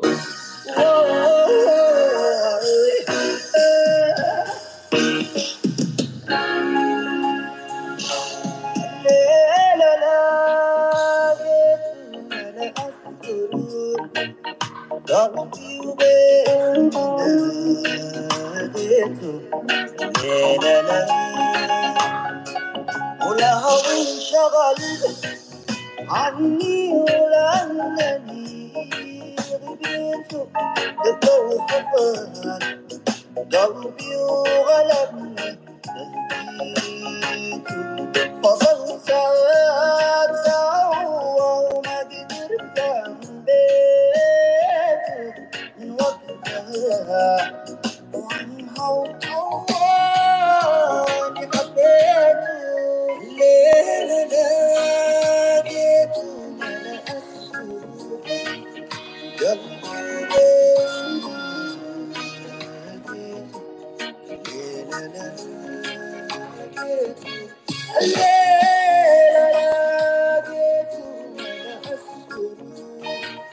Wow. I'm so hooked on all this music. Super awesome. Hey, um, could you maybe start, Mr. Cryptor, with some wrap up words? Anything you want to say? Uh, I'm dreaming to see a Bitcoin circular economy in Sudan. Okay. And with that, that was Cryptor. Thank you very much. Very interesting to hear about your approach to orange pilling people via stablecoins. I really enjoyed hearing that. Yeah, I'm very happy to be here with you, Lucas, and all the guys from uh, Bitcoiners from Sudan and the audience. Okay, I'm very glad to be among this beautiful people. Thank you very much. Okay, and uh, actually, I, I will start listening to your previous uh, sessions and the next sessions for sure. Awesome. Yeah, thank you. Um, Ali, please uh, go ahead, uh, share your final thoughts, and thank you for coming up. It was really uh, interesting to hear your perspectives from on the ground. You are clearly an old-time uh, Bitcoiner in Sudan, doing a lot of interesting stuff. Please go ahead. Yeah, so I think uh, Bitcoin is, in any ways, no one can stop Bitcoin. Of course, we see countries trying to hold or trying to control control it, but it's not so you either fall, you either be part of this uh, huge change. I think it's already it's already made the the, the, the history of Bitcoin, but it's gonna make it more. Believe me, people still think this is the highest prices or people because people care about prices. For me, I don't care about prices. I don't care if Bitcoin uh, equal one dollar or equal hundred dollar because I don't see Bitcoin as a way to to I, I don't compare compare Bitcoin to, to to to the legacy or to existing money. I compare Bitcoin to Bitcoin. One Bitcoin is one Bitcoin, and actually one of the most interesting way that I I used to uh, to to spend my Bitcoin is to try to buy goods against Bitcoin. I I told you that I have I attend an exchange in Sudan a car against Bitcoin. This is something never happened in Sudan. I I I I, was part of it actually, and um, I used to work. I used to do software engineering, but I used to get my salary in Bitcoin. Yeah, some countries or some uh, companies do not want to give me Bitcoin, so when they pay me my salary, I say, hey, I want to buy. I will go and buy Bitcoin with my salary. So technically technically guys it's a huge thing just try to learn it and you will adapt it soon thank you guys yeah that's super cool and any companies uh, listening uh, do you do you know a lot of uh, uh Sudanese developers uh, that are interested to be paid in Bitcoin? Uh, me, I, I know, I know, a f- I know a few of them. Actually, the one who told me this idea was my the same friend that I told. He's I, I wish I wish one day he will he will join and talk. He told me that in 2015, that way more before I start learning anything about even start adapting or learning about Bitcoin. He told me that, bro, if you started doing any software engineering work, just ask the people to pay you in Bitcoin. So technically, he the only one I know him. He can he he he is he is like willing to accept in Bitcoin, but I think more and more people uh, will join. And, and yeah, many developers in Sudan know know me, and I know them in personal. I think I know more than 400 developer. I have a good communication with developers, but there is not too much Bitcoin blockchain developer in Sudan, to be honest. But I think in in in the future, uh, I, I I can see that people are willing to learn more about Bitcoin, to use Bitcoin, especially about what is happening now in Egypt. You know, we, we experienced the, the inflation in Sudan, and now Egyptian people are also experiencing and what, what have been mentioned early is that there is a competition between Egyptian uh, between Egypt and Sudan. So yeah, I think a lot of developers in Sudan. I don't know them in personally now, but I if, if someone wants a developer who which you can pay him in in, in Bitcoin, uh, just ask me. I, I will find someone for you for sure. Yeah, that's super awesome, Ali. Um, I have a software company and I need developers, so let's talk. And uh, happy to introduce people as well. Hey, um, Sudan Hodl, uh, so nice you brought everybody together. What a crew! What an interesting conversation. Uh, please uh, share your thoughts. Yeah, this has been very, very enjoyable, Lucas, and um, thank you once again for uh, building this platform, which is really making Bitcoiners uh, around the world connected um, and um, opening up all these uh, channels of communications and cooperation. Uh, so that's really awesome. Um, I think um, uh, I learned a lot in this space from all the contributions. Um, and um, I maybe I want to finish with uh, just thanking the Bitcoin community everywhere. Uh, many people have been supportive with education. Uh, they made very valuable work available for free and I think uh, the beauty of Bitcoin that many people um, build on Bitcoin and build their platforms uh, based on the passion uh, for this uh, idea and the passion that moving all of us and um, as we explore this new territory and new level of consciousness and um, I'm really grateful to be part of this. Uh, I don't know where it will go, but I will always be grateful to be part of this experience. And um, Thank you much, Lucas. I really appreciate your work. And uh, thanks for everyone who joined us tonight. Yeah, thank you so much. And uh, it's not just my work, it's a whole crew behind the scenes uh, working with Global Bitcoin Fest. Uh, so uh, I'm very thankful to having such an awesome group of people to work with. It's really fun. Uh, amongst those, Mary is one. Uh, she's editing. She's she's doing some of the quotes. Dax Sosa in the audience is also one. He's distributing the sats now, and um, uh, I just want to direct the word uh, to the last uh, person from Sudan here, uh, the other co-host, the brother of Sudan Hodl. apparently, a new new to Bitcoin. maybe you want to share something as well. Um, from your impressions from this space. Oh, hello again, everyone. Uh, um, I would, I just want to say I'm grateful for sharing the knowledge together from many other countries, African, from Europe, from anywhere. I'm very grateful with sharing this knowledge together. And uh, maybe next is best. I'm gonna share also a few knowledge. So I'm just beginner in, in this Bitcoin, but next time I, I will collect a more knowledge about it. Thank you, everyone. Yeah, I hope we inspired you to uh, take your brother's knowledge uh, even more seriously because uh, I Sudan Hodl is a treasure trove of knowledge in Bitcoin. So uh, you should just tap into his knowledge, sit and uh, listen nonstop for hours and hours, and uh, uh, he will teach you some interesting things about Bitcoin and uh, society. Okay, so thank you very much uh, for this space. I was very inspired to listen to uh, to your stories. Uh, oh my God, it's uh, so difficult it seems to work and operate on the ground in Sudan. It's not an easy environment, and for sure we have heard today how Bitcoin really makes things simpler in different ways for people. And uh, I think anyone uh, in the West that is saying, oh, Bitcoin, blah, blah, blah, uh, should listen to this space uh, and understand uh, that people actually need money that works, that is not in the banking system. Um, so, with that, uh, I was also really inspired to see Ali come in and connect. I hope that this can be a future connection uh, with uh, all of you. It seems like there was two communities that met from Sudan, and this is what we're all about from Global Bitcoin Fest. We like to listen to communities from all over the world, talk about their community and learn, and also connect uh, different Bitcoiners from different communities. Global Bitcoin Fest only follows verified Bitcoin maxis, so there's about 400 people that Global Bitcoin Fest has interviewed and met. So you can just follow um, us, and you will be able to listen more of these spaces and uh, you can follow everybody we're following because they're all verified maxis uh, through both interviews and spaces like this. And um, with that, I just want to say thank you so much. We have one last thing uh, that we're going to do. Um, we are going to uh, say goodbye in Sudanese.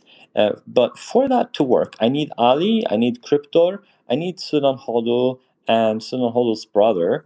Uh, I need you to unmute together because this is supposed to be a little bit chaotic. So I want you all to unmute together right now so that I can hear your mic. And uh, Cryptor, please unmute. Uh, okay, perfect. Please unmute Cryptor. Don't be shy. And uh, guys, how do you say goodbye in Sudanese? Basalama. Basalama. Basalama. Yeah. Yes. Yeah. Basalama. Is that good evening or goodbye? No, exactly. Ma'asalama. Yeah. Ma'asalama. Is that correct? Yeah. Okay, yes. let's say it together. Masalama. مع Oh, yes. With that, we have one last song. One last song, and uh, it is Nile Waves. Nile Waves. Uh, it's a song that I think you, Sudan Hodl, maybe should introduce, say a couple of words, and I'll play. Yes. Yeah, this group was um in the early 70s. It's uh, it was a very good period in Sudan. The gold standard was there, so there is uh, influence of uh, the funk and soul American music uh, meeting uh, Sudanese uh, analysis and perspective. So uh, I always love to go back to that era and listen to tunes from that era. Uh, so I hope I hope everyone enjoy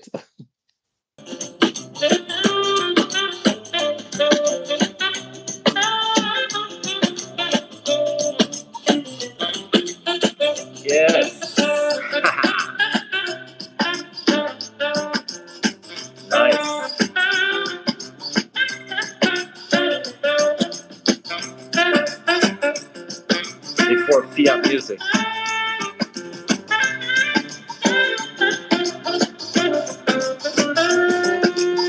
Okay, what happened in 1971? Thank you. Thank you, everybody. Have a great day. Have a great evening. Have a great life. Keep hodling. Keep DCAing. Keep building. Keep orange pilling. Keep doing all that good stuff. Let's build the Bitcoin community. Let's support Bitcoin wherever we can, however we can. Let's use it. Ciao. Wow. Wow. Wow.